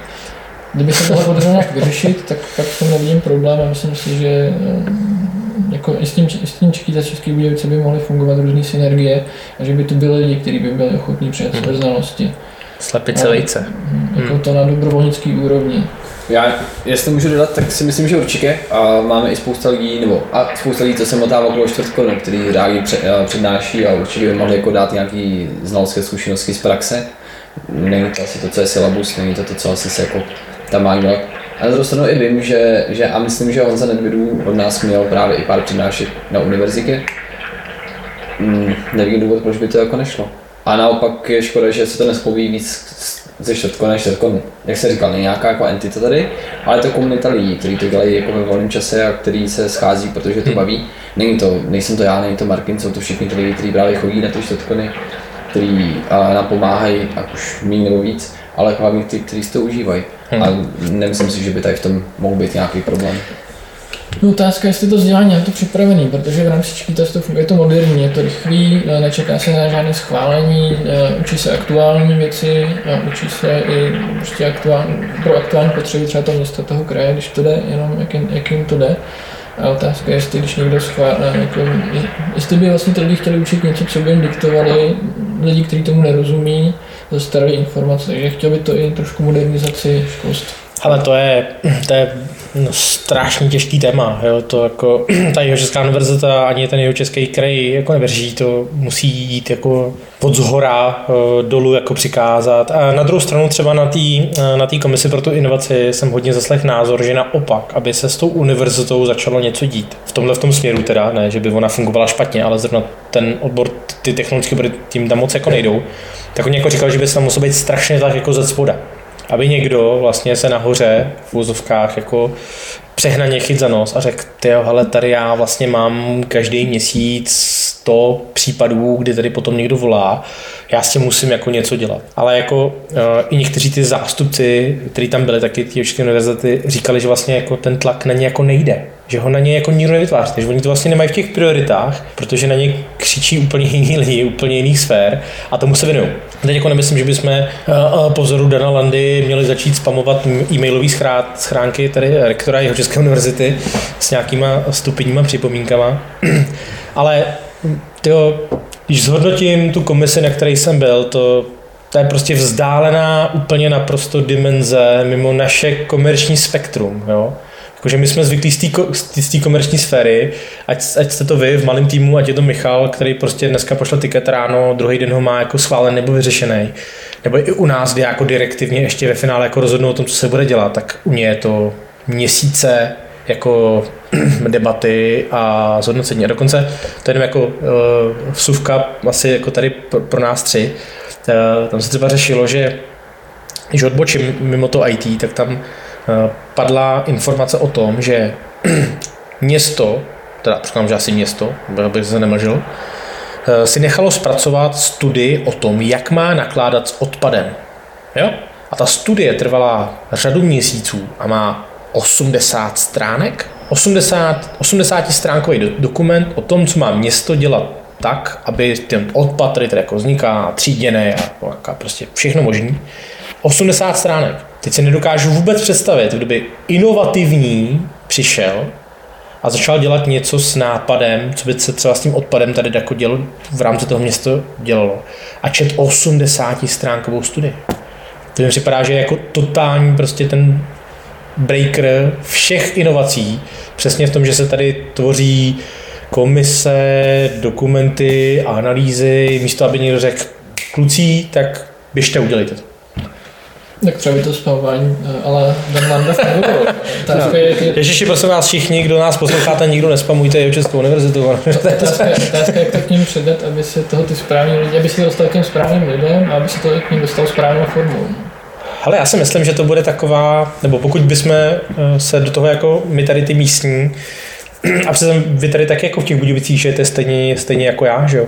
Takže pokud bychom chtěli, aby se tady něco hnulo, tak si jako myslím, že to není o tom jako nějaký bombardaci, eh, tady eh, po stylu Dana Landy, ale spíš o tom jako hledat ty správné okamžiky a mírně tam jako protlačovat ty, eh, ty nápady.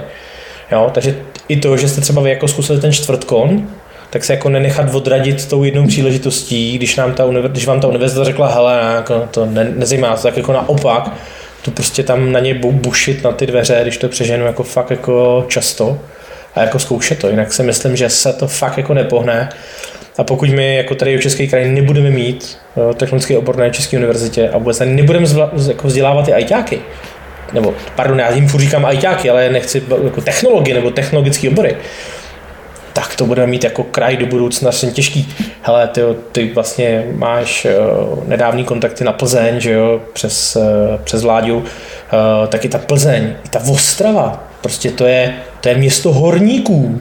A oni jsou dneska na tom skoro líp, minimálně jako zvučně, je tam ten Shopsys, který jako dneska relativně jako neuvěřitelně jede.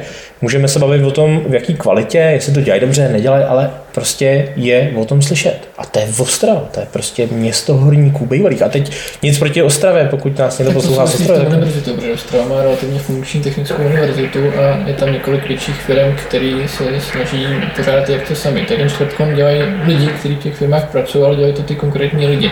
Tam to dělají ty firmy. Eh, Plzeň má teďka skvělý zázemí už od města, město podporuje, eh, je tam, dřív neměl žádný coworking, teďka mají tuším snad čtyři a je tam jeden přímo zřízený od města.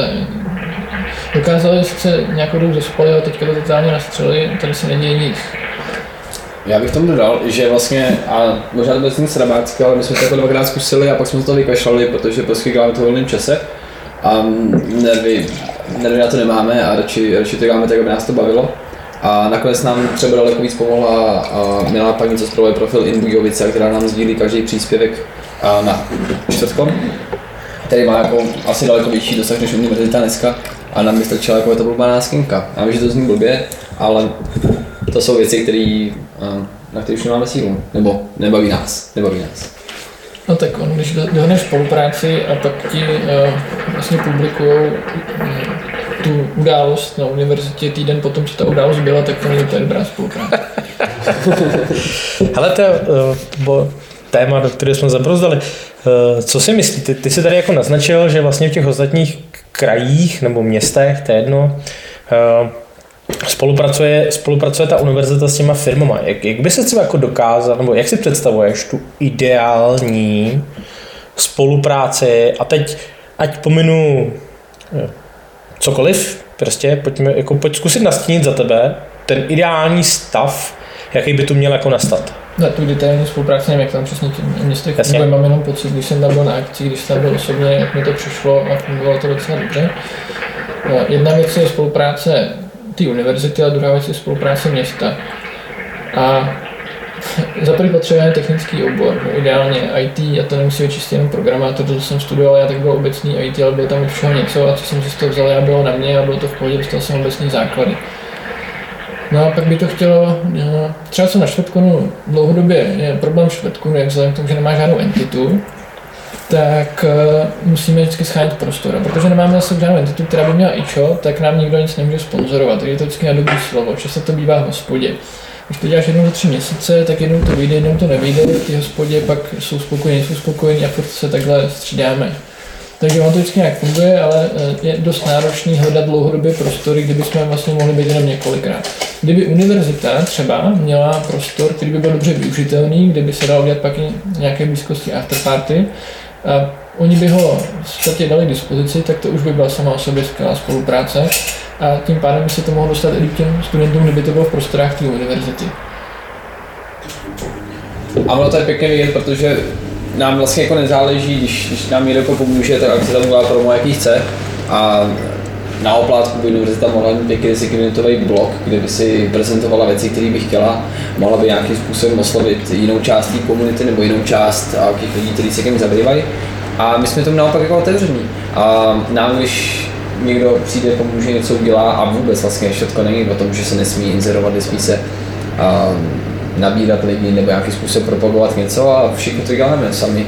A tak upřímně snažím se mluvit na čtvrtkonu, aby něco bylo vidět, aby jsme taky mohli najmout pár lidí. A, a povedlo se na právě díky čtvrtkonu. A přišlo pár kolegů, kteří dneska si myslím, že mají skvělou práci a jsem rád, že jsou moji kolegové. Hmm. tak pokud na tohleto, tak třeba aktuálně je VTP, eh, je na pomezí, kdyby měli stavit jako druhý barák, protože vlastně to zasídlení těch firm v tom EVTP je plný, tak eh, teď se uvažuje o výstavbě jako dalšího bloku a třeba jeden z těch nápadů je, že by tam zřídili právě coworking, eh, což je jako pod záštitou jeho českého kraje, protože VTP je jejich zřizovatel jeho český kraj. Takže jako pokud tohle to, tak zase jo, mám pocit jako, že jdu jako částečně jako dobrým směrem. Ty nápady v tom JVTP jako fakt jsou. Já jsem je měl vždycky za hm, jako organizaci, jsme se o tom s Martinem v historii taky kolikrát na tohleto téma bavili. A měl jsem je vždycky za ty jako takový ty, jak bych to řekl, takovou tu úřednickou bandu, par, pardon, do JVTP eh, která vlastně vykonávala to, co jim bylo uloženo, ale myslím, že jsou tam lidi, kteří jako mají nápady, kteří mají chuť něco změnit, ale samozřejmě vždycky narážejí na ty bariéry jako vejš a přitom ten jejich rozpočet je jako relativně jako zajímavý. Jako fakt, jako není to o tom, že by, nebo že by, nebo jak bych to řekl, že by neměli prostor v tom rozpočtu, nebo že by ho měli maličký, jo? Není to jako neziskovka, ale fakt jako do toho se, do té inovace se ty peníze pumpují jako relativně hodně. Takže coworking třeba, kdyby jako vás to zajímalo, tak to tady bude. A myslím si, že pokud se jim povede postavit i ten druhý barák, tak to je druhá věc. Ale, já nevím, jestli jsme se o tom někdy bavili, no, nejsem si tím jistý, ale podle mě, jako, jako pokud byste měli zájem, tak si myslím, že to spojení s tím VTPčkem by bylo jako z jejich strany rozhodně otevřené. Já vím, že teď jsme dohodli nějaký to spojení s tou Rigrovkou, která je o tom, to má jako jaký otevřená, tam ty čtvrtkony nechat. Jako je to centrum, je to kousek, že to je VTP je lokačně trošku jako maličko mimo, ale pokud by z vaší strany byl zájem, tak vás určitě rád popěsně VTP, který jako fakt jako šáhnou potom jako všema deseti a pomůžou, co jim jako dle mého názoru ty zákonné možnosti umožní. Oni nemůžou vystoupit z té svý zákonné sféry, protože furt jsou prostě zřizovatelem jako, státní subjekt. Jasně, my jsme spolu, rádi za jakoukoliv spolupráci. U toho nový coworking, proč ne? Jako nějaký už to jsou, že je to jeden coworking, jako zcela hlavní jeden, který v podstatě takže dva, řekněme. Třetí by Budějce klidně snesli. Trochu toho VTP je problém pro lidi z českých Budějovic, že je trošku na kraji města, což jsme narazili, že spousta lidí na ten čtvrtkon přijde a chtějí si užít nějaký networking. A networking samozřejmě jako sebou přináší to, nebo je nutné, aby tam bylo řekněme, pivo jednoduše, tam, aby tam, jako to, se tam bylo co dát, a aby tam taky bylo pak možné zůstat. Tak se má třeba dvě hodiny, ale když je pak prostor, kde se dá no, pohodlně sedět, může se tam ještě zůstat, tak to klidně ještě další dvě hodiny může fungovat a pak je ta skvělá, možná ještě ta lepší část toho networkingu. Hmm. A když to nebude na dobrém místě, anebo to nebude na místě, který neumožní ten networking pohodlně, tak to nebude fungovat. Hmm. Rozumím, tak já si myslím, že ta Rígrovka je teď jako jsem dobrá, takže bych... Na to, jako úplně skvělý, to bylo taky naposled, jsem řekl, to narušil, tak doufám, že třeba covid brzo skončí, nebo no. bude udělat něco příští rok a jestli to tam bude pokračovat, tak to je zatím jako jeden z nejlepších prostorů, kde jsme byli, pokud to bude fungovat tak, jak to teďka se to jednou povedlo, tak to je úplně skvělý. Myslím, že to tam pokračovat bude. Speciál Brilo týmu. Eh, Bezva, eh, prošli jsme eh, technologické záležitosti, které máte v týmech, v projektech, teď jsme zabrouzdali do čtvrtkonu, trochu jsme si tady postěžovali na její Českou univerzitu. Tradiční otázkou, kterou máme v jeho českém podcastu na tady hosty, co používáte za technologie, a teď nemyslím jako v práci, ale spíš v tom soukromém životě.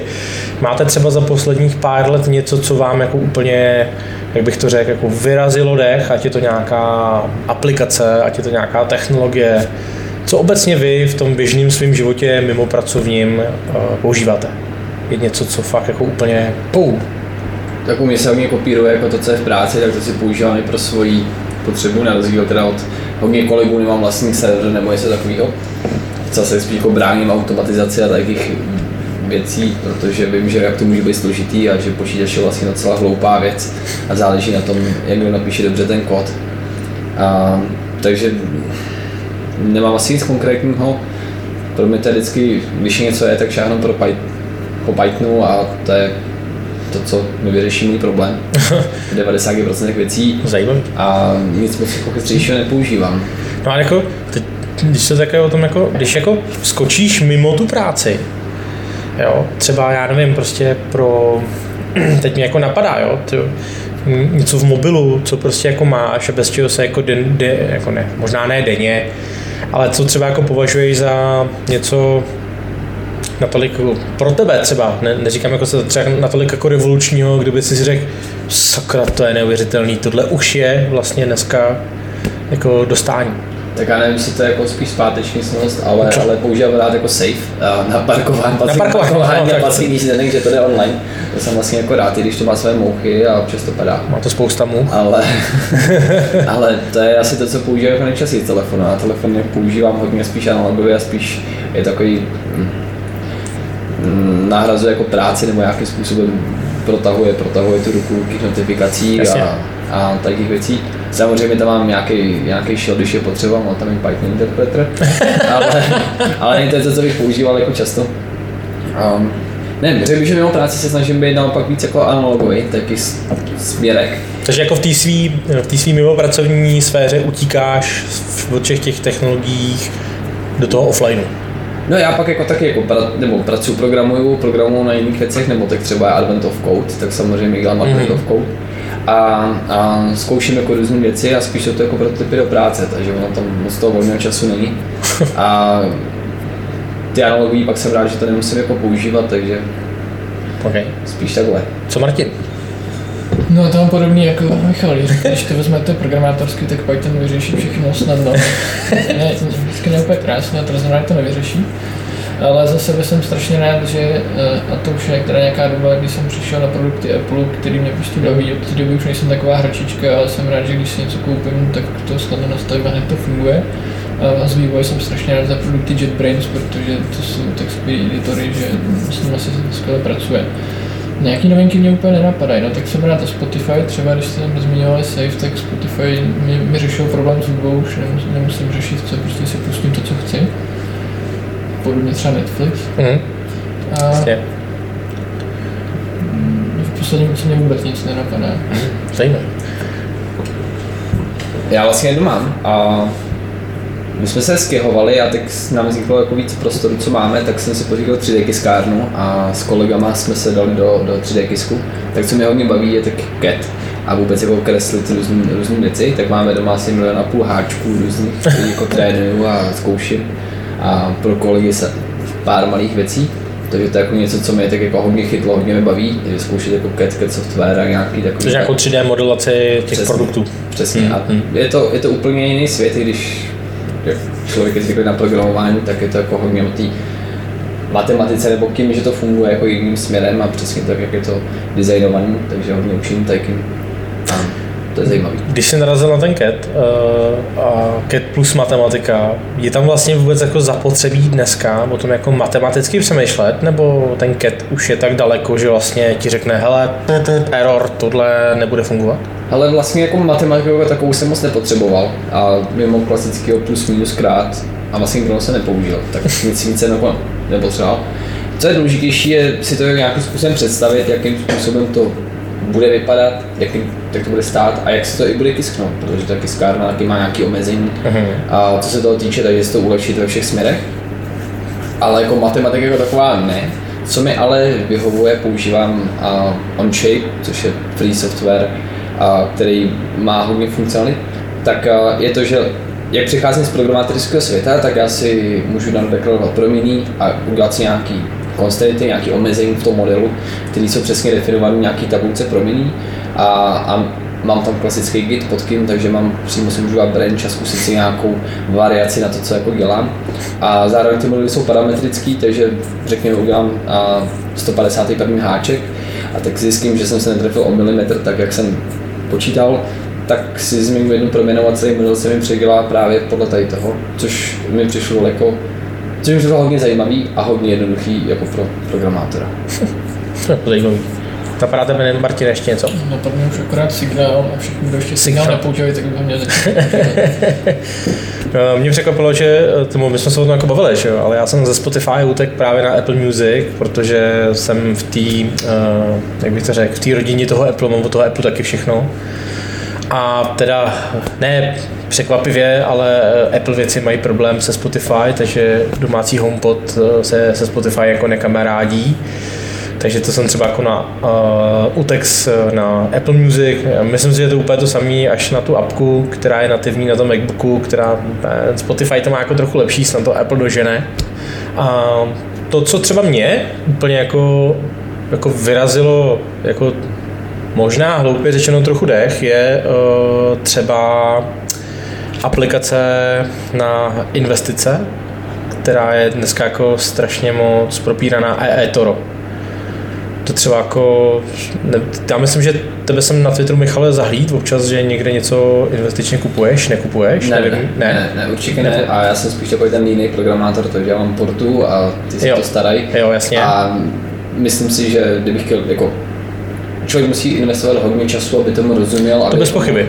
Mohl investovat o, a to jsem slyšel, z bubliny, No. víc nevím. Mě právě překvapilo, jak je to jako hrozně propíraná věc. A já jsem teď slyšel nějaký podcast, kde oni to e-toro jako trochu jako, ne, ne, že by šli do velkého technologického detailu, ale jako šli do detailu, jak to vlastně funguje.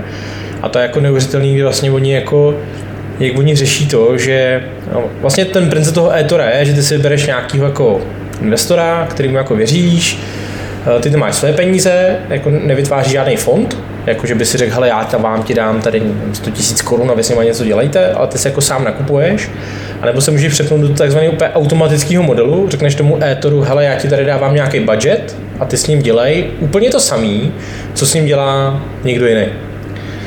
A na začátku jsem si říkal, jako, ty vole, tak, tak jako, jako, to vlastně jako, speci, jako speciální, ne? A teď jsem právě poslouchal ten de- detail, jak oni, ty lidi, kteří vlastně dávají šanc tyhle ty jako investiční zkušenosti a oni tomu věnou brutálně moc času, aby právě věděli, co nakupovat, co nenakupovat. Tak oni z toho vlastně z každého toho obchodu mají jako provizi z toho, že se to tomu e-toru jako vlastně zařídil.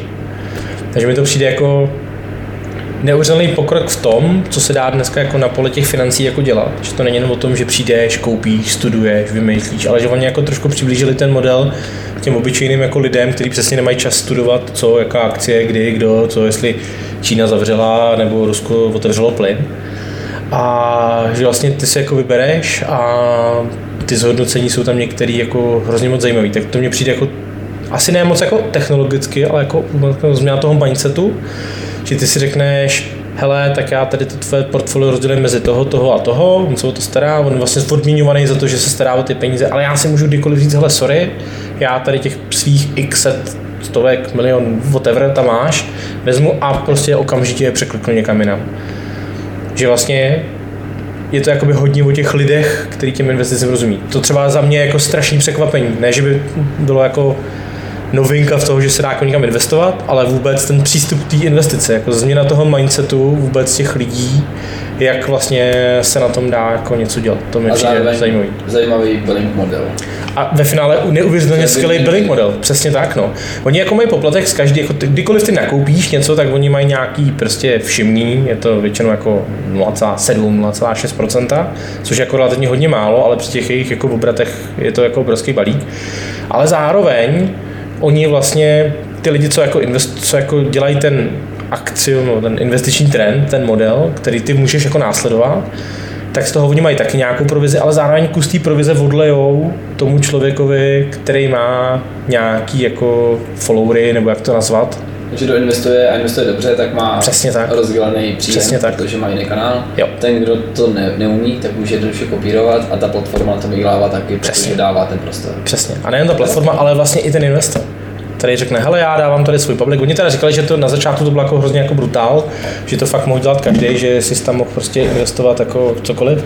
Dneska uh, mají ty billingy, které jako vyplácí těm investorům, mají jako od nějakého počtu followerů nebo obratu, že to není o tom, že máš tady 10 followerů za 10 000 dolarů a oni jako něco dají, jako jsou takové větší částky, ale i tak mi to přijde naprosto zajímavý, že prostě někdo, kdo si řekne, hele, tak já jdu prostě tady budu investor na eToru a vlastně chci ty followery, jedu ten kanál, mi to přijde jako neuvěřitelná platforma právě v tom, že se mění ten mindset toho, jak ty investice dneska probíhají. Tak to je třeba za mě jako největší překvapení. Ne technologický, ale vůbec změna toho mindsetu té investice. Speciál Brilo týmu. Jedeme krásnou už hodinu a půl, takže jako začíná z toho být možná jeden z nejdelších podcastů, jeho českého podcastu, si myslím pomalu a jistě. Možná Michal Špaček byl ještě další, no. musíme, musíme ještě zabrat chlapy, aby jsme no, pokořili Michala, jestli nás poslouchá Michala, Michal, tak tě zdravíme. Hele, ty jo, jak třeba ještě kloubíte tu práci s tím osobním životem? Co vám jako třeba nejvíc jako funguje, nebo přece jako vy, že jo, Martin jede práci, jede Čekytas, do toho ještě uh, vím, že to program tě jako baví, takže si hledáš ty další jako aktivity, je to třeba ten čtvrtkon. Baví a tak to je zábava, čtvrtkony Čekytas.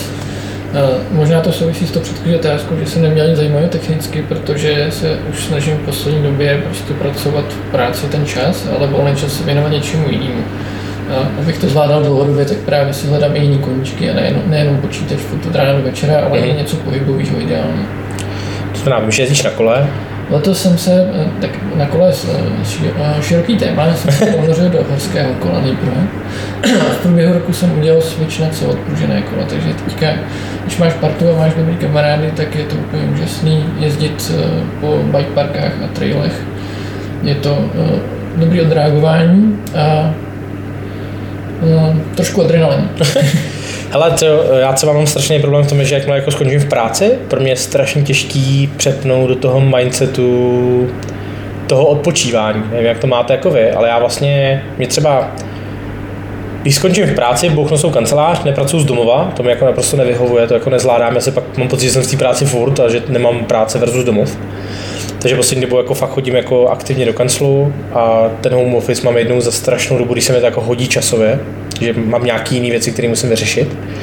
Ale třeba přijdu domů ve 4 zpět, zpět práce a třeba do 8 mi ještě ten mozek jako setrvačně jede a furt mi naskakují ty věci, co jsem neudělal, co musím, co zítra. Dokonce jsem se třeba přestihl teď, že si čistím večer zuby. Jo, na mě vyskočí na hodinkách notifikace, budu se to muset pravděpodobně vypnout, jaký schůzky mám další den. A teď můj den je jako většinou o schůzkách. Jenom jako naskočí, co s kým jako jednám. A já se normálně přestinu, že jsem v tom zrcadle, čistím si ty zuby, ale jako mimicky a mozkově si představuju, co budu těm lidem říkat. Vytvářím různý scénáře, na co se mě ty lidi jako zeptají. Takže já jdu vlastně spát třeba v 9-10 hodin, když teda fakt jako není nějaká aktivita, která mě od té práce jako vytrhne, ale připadám si, že jsem z té práce jako vůbec neodešel. Máte si jako podobný problém, nebo ne? Ty máš trochu jinou roli, ale já teda pracuji jenom home office a jednak mi to vyhovuje, ale druhý, abych se z toho nezbláznil, tak to dělám tak, že pracuji v kuse. Prostě opravdu denní rutina, ráno stanu ideálně v stejnou hodinu, pracuji stejnou dobu a když skončím, tak se aspoň třeba na hodinu projít nebo udělat něco jiného, právě abych switchnul a pak můžu dělat celkem něco jiného. A pokud mě něco v průběhu dne napadne i potom, tak ideálně pro připomínky nebo něco podobného, musím si to zaznamenat, protože v tu chvíli mám už kvůli toho, že jsem si to nastavil a samozřejmě to pak vybírat a exekuovat. Mm-hmm. Když to tak mám nastavit, tak, mi, tak je to v pohodě. Co Michal? Já to hodně podobně jako ty. A asi hlavně protože můj den, jak jsem to už zmiňoval, jsou na hlavně jako dva hlavní bloky a prvně kdykoliv vstanu, tak budu něco jako do práce, synknout se s klukama, zjistit, co hoří, jak to je, případně pomoct odblokovat, a odblokovat, aby mohli pracovat nebo nějakým způsobem zjistit, jak na to jsme. A pak přichází ten druhý, a to je, když v pět, pět večer se probouzí Kanada, a, a přijdou meetingy. A co se snažím mít je mít meeting a non-meeting dny, takže vlastně všechno půjdu do úterý a čtvrtka a většinou se nepovede ani středa, ale pondělí a pátek se docela drží, da, daří držet uh, bez meetingů. A jinak uh, je to těžký, no, protože tím, jak je to rozházené, jak to celý den, tak kolikrát jako řeším věci až do půlnoci, do, do rána. Takže máme s manželkou, uh, zlatou manželkou, protože bez ní by to asi jako nebylo možné. Uh, tak spíš chodíme spát někdy tak jako ve 3 ve 4 ráno a ten uh, den je celý jako převrácený nebo funguje jako jinak. A pak je teda nejhorší ten stres tou realitou, když 8 ráno mám před poškák, tak to je to no go. A, ale jinak, jo, ne, zvyknul jsem si na to, protože tady to už jako dělám 7 let, takže Těva, neuvěřitelný.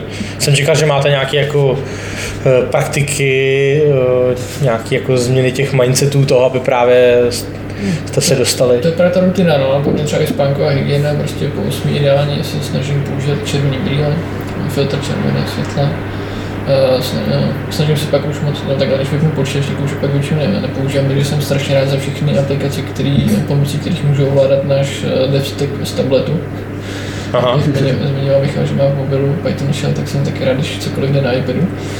A No, prostě jít čas spát, jít chodit spát pravidelně, mít dostatečné množství pohybu a i nějakou zdravou stravu. No. Občas to naruší nějaký pivo, ale tak to třeba dneska. Dělat, no. Rozumím. Já bych ještě zmínil, já jsem tomu šel docela dlouhou dobu na proky a to, jsem, a to, že jsem střídal vlastně to, jakým způsobem funguji. Takže bylo období, kdy jsem stával v pět ráno a pracoval jsem jako hodně brzo ráno. A bylo období, kdy jsem se to snažil držet nějak jinak a dneska se to ustálo spíš tady na tom. Ale a spíš bych že jsem pochopil, že takhle to prostě je. A, a je to nějaká, nějakým způsobem daň za to, že děláme ty projekty, co děláme, který mě jako nesmírně baví. A ta práce, která, kterou děláme, nesmírně baví a to už jsem 10 let ve firmě. Hmm. A, a furt jako co a jak dělat a tak s kým, s kým a co děláme, tak to má velký dopad na spousta lidí, takže musím dělat dobře. A v tom jsem se našel, takže ale i v momentě, kdy není jako nic moc do práce a najednou mám tikety, které mě nebaví, tak řeknu, že už jsem z práce a jdu programovat něco jiného. Jako třeba Advent of Code, protože prostě to je, to je zábava. Takže hmm. jako, tam je potom těžké to rozdělit mezi, mezi to, kde je a není práce. A když jsme se přestěhovali, tak um, mám dedikovanou pracovnu a z začátku jsem se začal držet dobrý, tak práce je pracovně a zbytek ne. A zjistil jsem, že to moc dobře nejde, protože ta závislost těch lidí na nás právě kvůli tomu, že to je jako David Hoggin, rozdílu je jako velká a kdy neodpovím a když je to něco důležitého, tak prostě se musím zvednout a musím mít to vyřešit, protože není asi nikdo jako hmm. jiný, anebo to beru tak, že to je prostě moje role. Uh, taková další otázka, která u nás v českém podcastu často padají. Jak jste na tom vy a Budějovice? Co byste uh, městu vytknuli? A teď myslím jako městu jako samozprávy, ale jako obecně jako tady, prostě tam uh, místě, kde žijeme. Uh, co byste jako vypíchli, že je tady dobrýho a co byste naopak uh, prohlásili za totální provar? Tak Budějovice jsou taková srdcovka. A, nebo nevím, já jsem sice jako náplava a ve smyslu toho, že jsme se přistěhovali jako později. Ale Budějovice mám rád, kouzlo toho je, že Budějovice jsou malý a relativně malý, ale zároveň je to dost, dost věcí, takže taková kombinace města, města a vesnice. A je to hodně pěkné město, kde není tolik turistů, což si myslím, že je docela plus, když člověk ví, jak to funguje, fungovalo v Praze nebo v Krumlově, tak je to docela, docela rozdíl. Takže za mě více nás baví manželku. Tak Budějovicích bych chtěl žít každý. Otázka, jestli kromě mě. Ne, no, mám to taky rád, mám trošku obavy o tu budoucnost, která souvisí s tím, o čem jsme se bavili, o tu, jenom té univerzity, ale celkově. Je tu, je tu spousta firm, ale hodně malých a myslím si, že by to chtělo i nějaký větší, aby tu vzniklo něco, něco významného a aby to mohlo těm směrem, směrem pokračovat dál. Speciál Brilo týmu. Posloucháte Jihočeský podcast dnes s Michalem Hatákem z Inicia a s Martinem Hlaváčem z Marketing Mineru. My jsme se dali zase kratičkou pauzu, doplnili jsme naše zdroje a přitom mě napadlo, že bych se vás eh, kluci zeptal na to, kde vlastně berete vědomosti. Jestli třeba můžete říct, hm, jak bych to řekl, ať jsou to podcasty, knihy, YouTube channely, třeba i nějaký Twitter účty, pokud jste na Twitteru, co třeba sledujete rádi a proč? Tak já začnu. Já knížky moc nečtu obecně. Uh, spíš vyhledávám online zdroje a je to hlavně Twitterová bublina, kterou sleduju a vždycky se něco ukáže a myslím, že to je hodně kopíruje třeba uh, Y Combinator, uh, hack, aka Hacker News, takže tam se dá dočíst jako hodně věcí a postupně se dostat k těm lidem, uh, který pasují do toho oboru. Uh, za mě to je uh, AWS, Angular a Python, takže určitě hmm. nějaký hvězdy tady z toho oboru uh, se tam najdou. A z hlavy bych asi nedal a nějaký seznam nebo kdo je nejlepší, protože trvá nějaký čas, než si člověk najde ty, který mu vyhovují, jakým způsobem, um, jakým způsobem to píšou nebo jakým způsobem podávají ty informace. A um, to by řekl asi všechno za mě. Ale když jsi, když jsi zmínil Angular, tak třeba takový asi ne věčný boj, ale třeba Angular versus React. Jak to vnímáš? To by asi hodně nepopulární, nemám React moc rád. Ačkoliv jsem napsal web čtvrtkodu, který je v Reactu, a je to Gatsby static site generátoru a ten web je super, ale React, asi bych ho klidně použil jako menší věc. A vždycky tak kvůli jako názor, že React je jako jenom knihovna a není to framework, když to Angular je framework. Um, my máme v Angularu 25 000 řádků kódu, máme tam jako 80% coverage a je to něco, na čem pracujeme jako 5 let a pracuje, pracuje se tím strašně dobře. Takže právě proto bych neměnil. Souhlasím, že Angular může být strašně velký overhead pro, nějakou, pro nějaký malý web nebo pro něco, něco menšího. A kolikrát do toho zapadnu. Um, já si myslím, že obecně React je daleko přístupnější, a i když jsou to další alternativy, jako je Vue nebo a další frameworky, Svelte poslední dobou, třeba hodně, hodně trendy, no, to už možná je po, nevím, nevím, já nesleduji tolik, ale mm, Angular jako platforma, strašně dobře se tam podle mě dělá něco, něco většího, protože se ten projekt dá strašně dobře a rozkouskovat. A Angular nic moc nenutí, nebo není tam moc věcí, které nutí, takže může, může vyměnit, může vyměnit různé částky, takže například používáme jest na testování, což bylo, pokud se nepletu, knihovna, která vznikla s Reactem a používáme ji na testování poslední 4-5 let a funguje nám dobře. Um, takže za mě to jako zastánce Angularu, ale není to za každou cenu a není to, není to nějaká svatá válka. Um, spíš si myslím, že právě protože mám takové zkušenosti, tak... Ale asi třeba schopnej, uh, když to jako vezmeš uh, letem JavaScriptem světem, eh, když bys zkusil zhodnotit ty plusy a mínusy Angularu a Reactu? Proč třeba jste se vy rozhodli pro ten React? Teď to jako říkal, že je to jako velký, komplexní, je to framework, ale třeba eh, co by si jako vypích, nebo si jak bych jako vytknul jedný nebo druhý technologii? Jas, jasně. A přes tu nemám jako velké zkušenosti s Reactem, dělal jsem pár malých webů a pár malých věcí, abych jako tušil, o čem to je, abych věděl, jak to funguje. A nelíbilo se mi to, to jako předeskýrám rovnou, a JSX psát HTML přímo, přímo do JavaScriptu nebylo úplně to, co jsem chtěl. A nicméně vždycky mi přišlo, že když mám Angular a nainstaluji si, nainstaluji si a tu instalaci, vytvořím si projekt, tak už mám všechno, co potřebuju. A pak můžu vyměňovat ty věci, které mi který nechci, chci na použít nějakou jinou knihovnu, nebo tak. A, takže to můžu dělat jako jednoduše. A v Reactu mi přišlo, že musím si udržovat kompletně ten stack těch věcí už jako od začátku, protože já dostanu tu knihovnu, která mi zobrazuje ty věci, to view, a pak až na to jako budou ty další věci, a vím, že jsou to nějaký projekt jako Create React App, nebo React Create App, tak nevím, jak se to přesně jmenuje, který už přijdu jako nějaký starter s něčím, to mi zase přijde, že člověk jako závislý na někom, kdo o tom rozhoduje nebo nějakým způsobem to řídí. A po těch letech s Angularem mi přijde, že neměli jsme jako nějaký, nějaký velký problém, naopak to rozrůstání toho kódu a bylo vždycky jako dobrý a furt rychle, rychle kompilujeme věci, jednoduše se, relativně jednoduše se píšou testy a dobře si oddělujeme ty věci, které potřebujeme z toho to asi vychází. No. Jako bych se asi nebál použít na web typu Shotcom, kde máme jako výpis a pár věcí a s tím se pracovalo hodně dobře. A Gatsby, když, když a, což je vlastně ten generátor statických stránek na bázi Reactu, tak bylo strašně jednoduché to napsat a, a to jsem pracoval s Markinem, který nám dal expozi nějakého starého WordPress webu a přepsali jsme to kompletně tady do toho, takže ten, tam to dává jako strašně velký smysl, protože to je jednoduchý, ale bavíme se o tom, že vypisujeme ten post na dva způsoby a pak máme čtyři stránky a jeden formulář, takže v kombinaci s tím, že to máme na Netlify a na nějakých, na nějakých takových službách, tak nás to nestojí vlastně vůbec nic. Je to strašně rychlý a v Lighthouse tehdy jsme měli samý zelený, takže to bylo strašně dobrý. A na to bych možná jenom řekl, že je talk na čtvrtkon, který jsem, který jsem měl a je někde video na YouTube čtvrtkon, a kde to popisuju, jak to vzniklo. Je to sice už tak 3-4 roky zpátky, ale funguje nám to dobře dotek a nemuseli jsme na to moc víc šáhnout. Dvakrát, třikrát jsme nějak zvedli závislosti a to bylo všechno.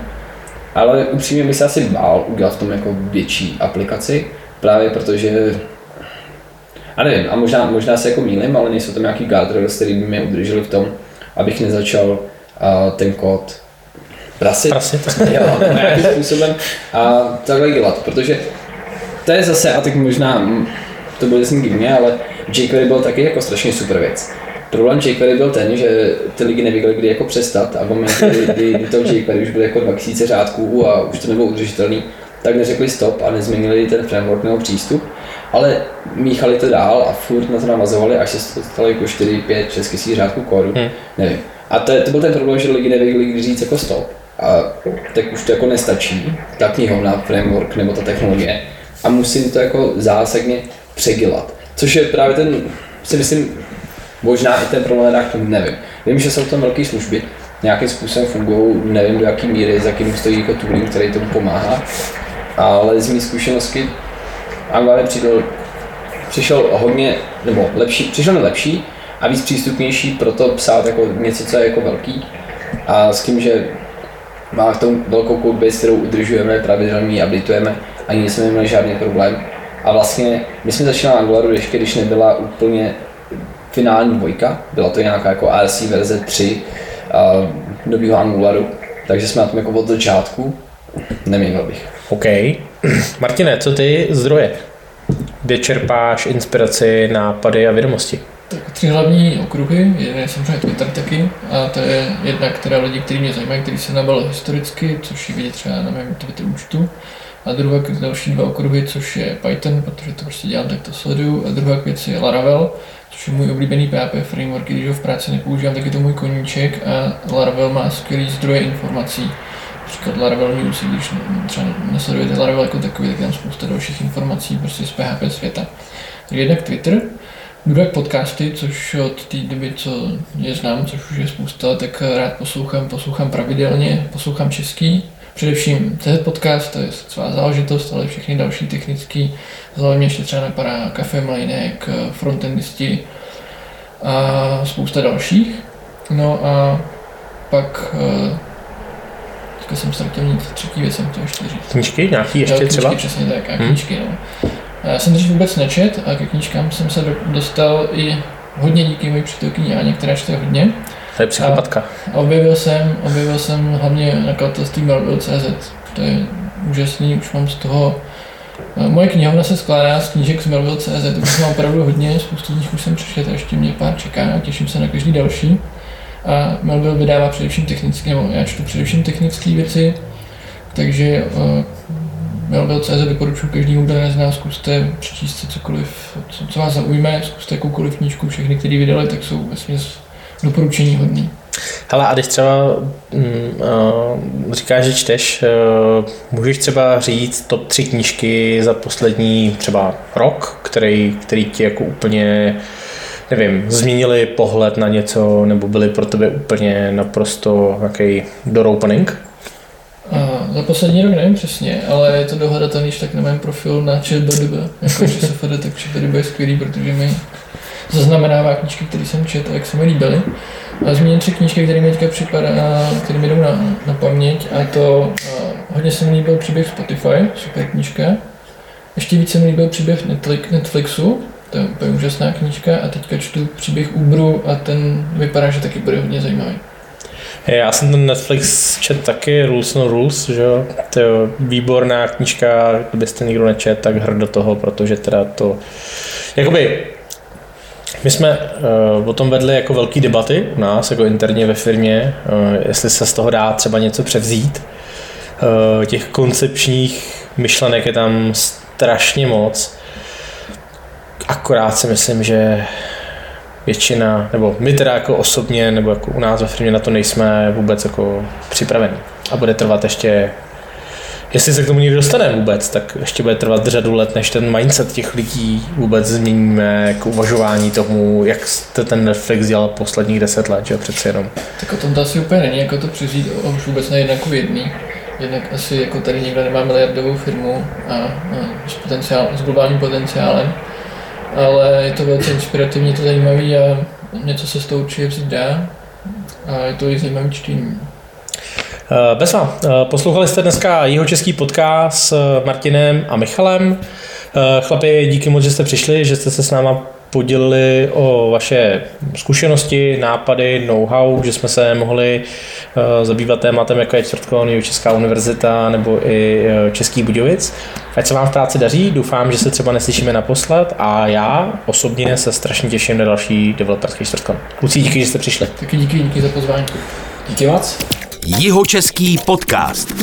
Speciál Brilo týmu.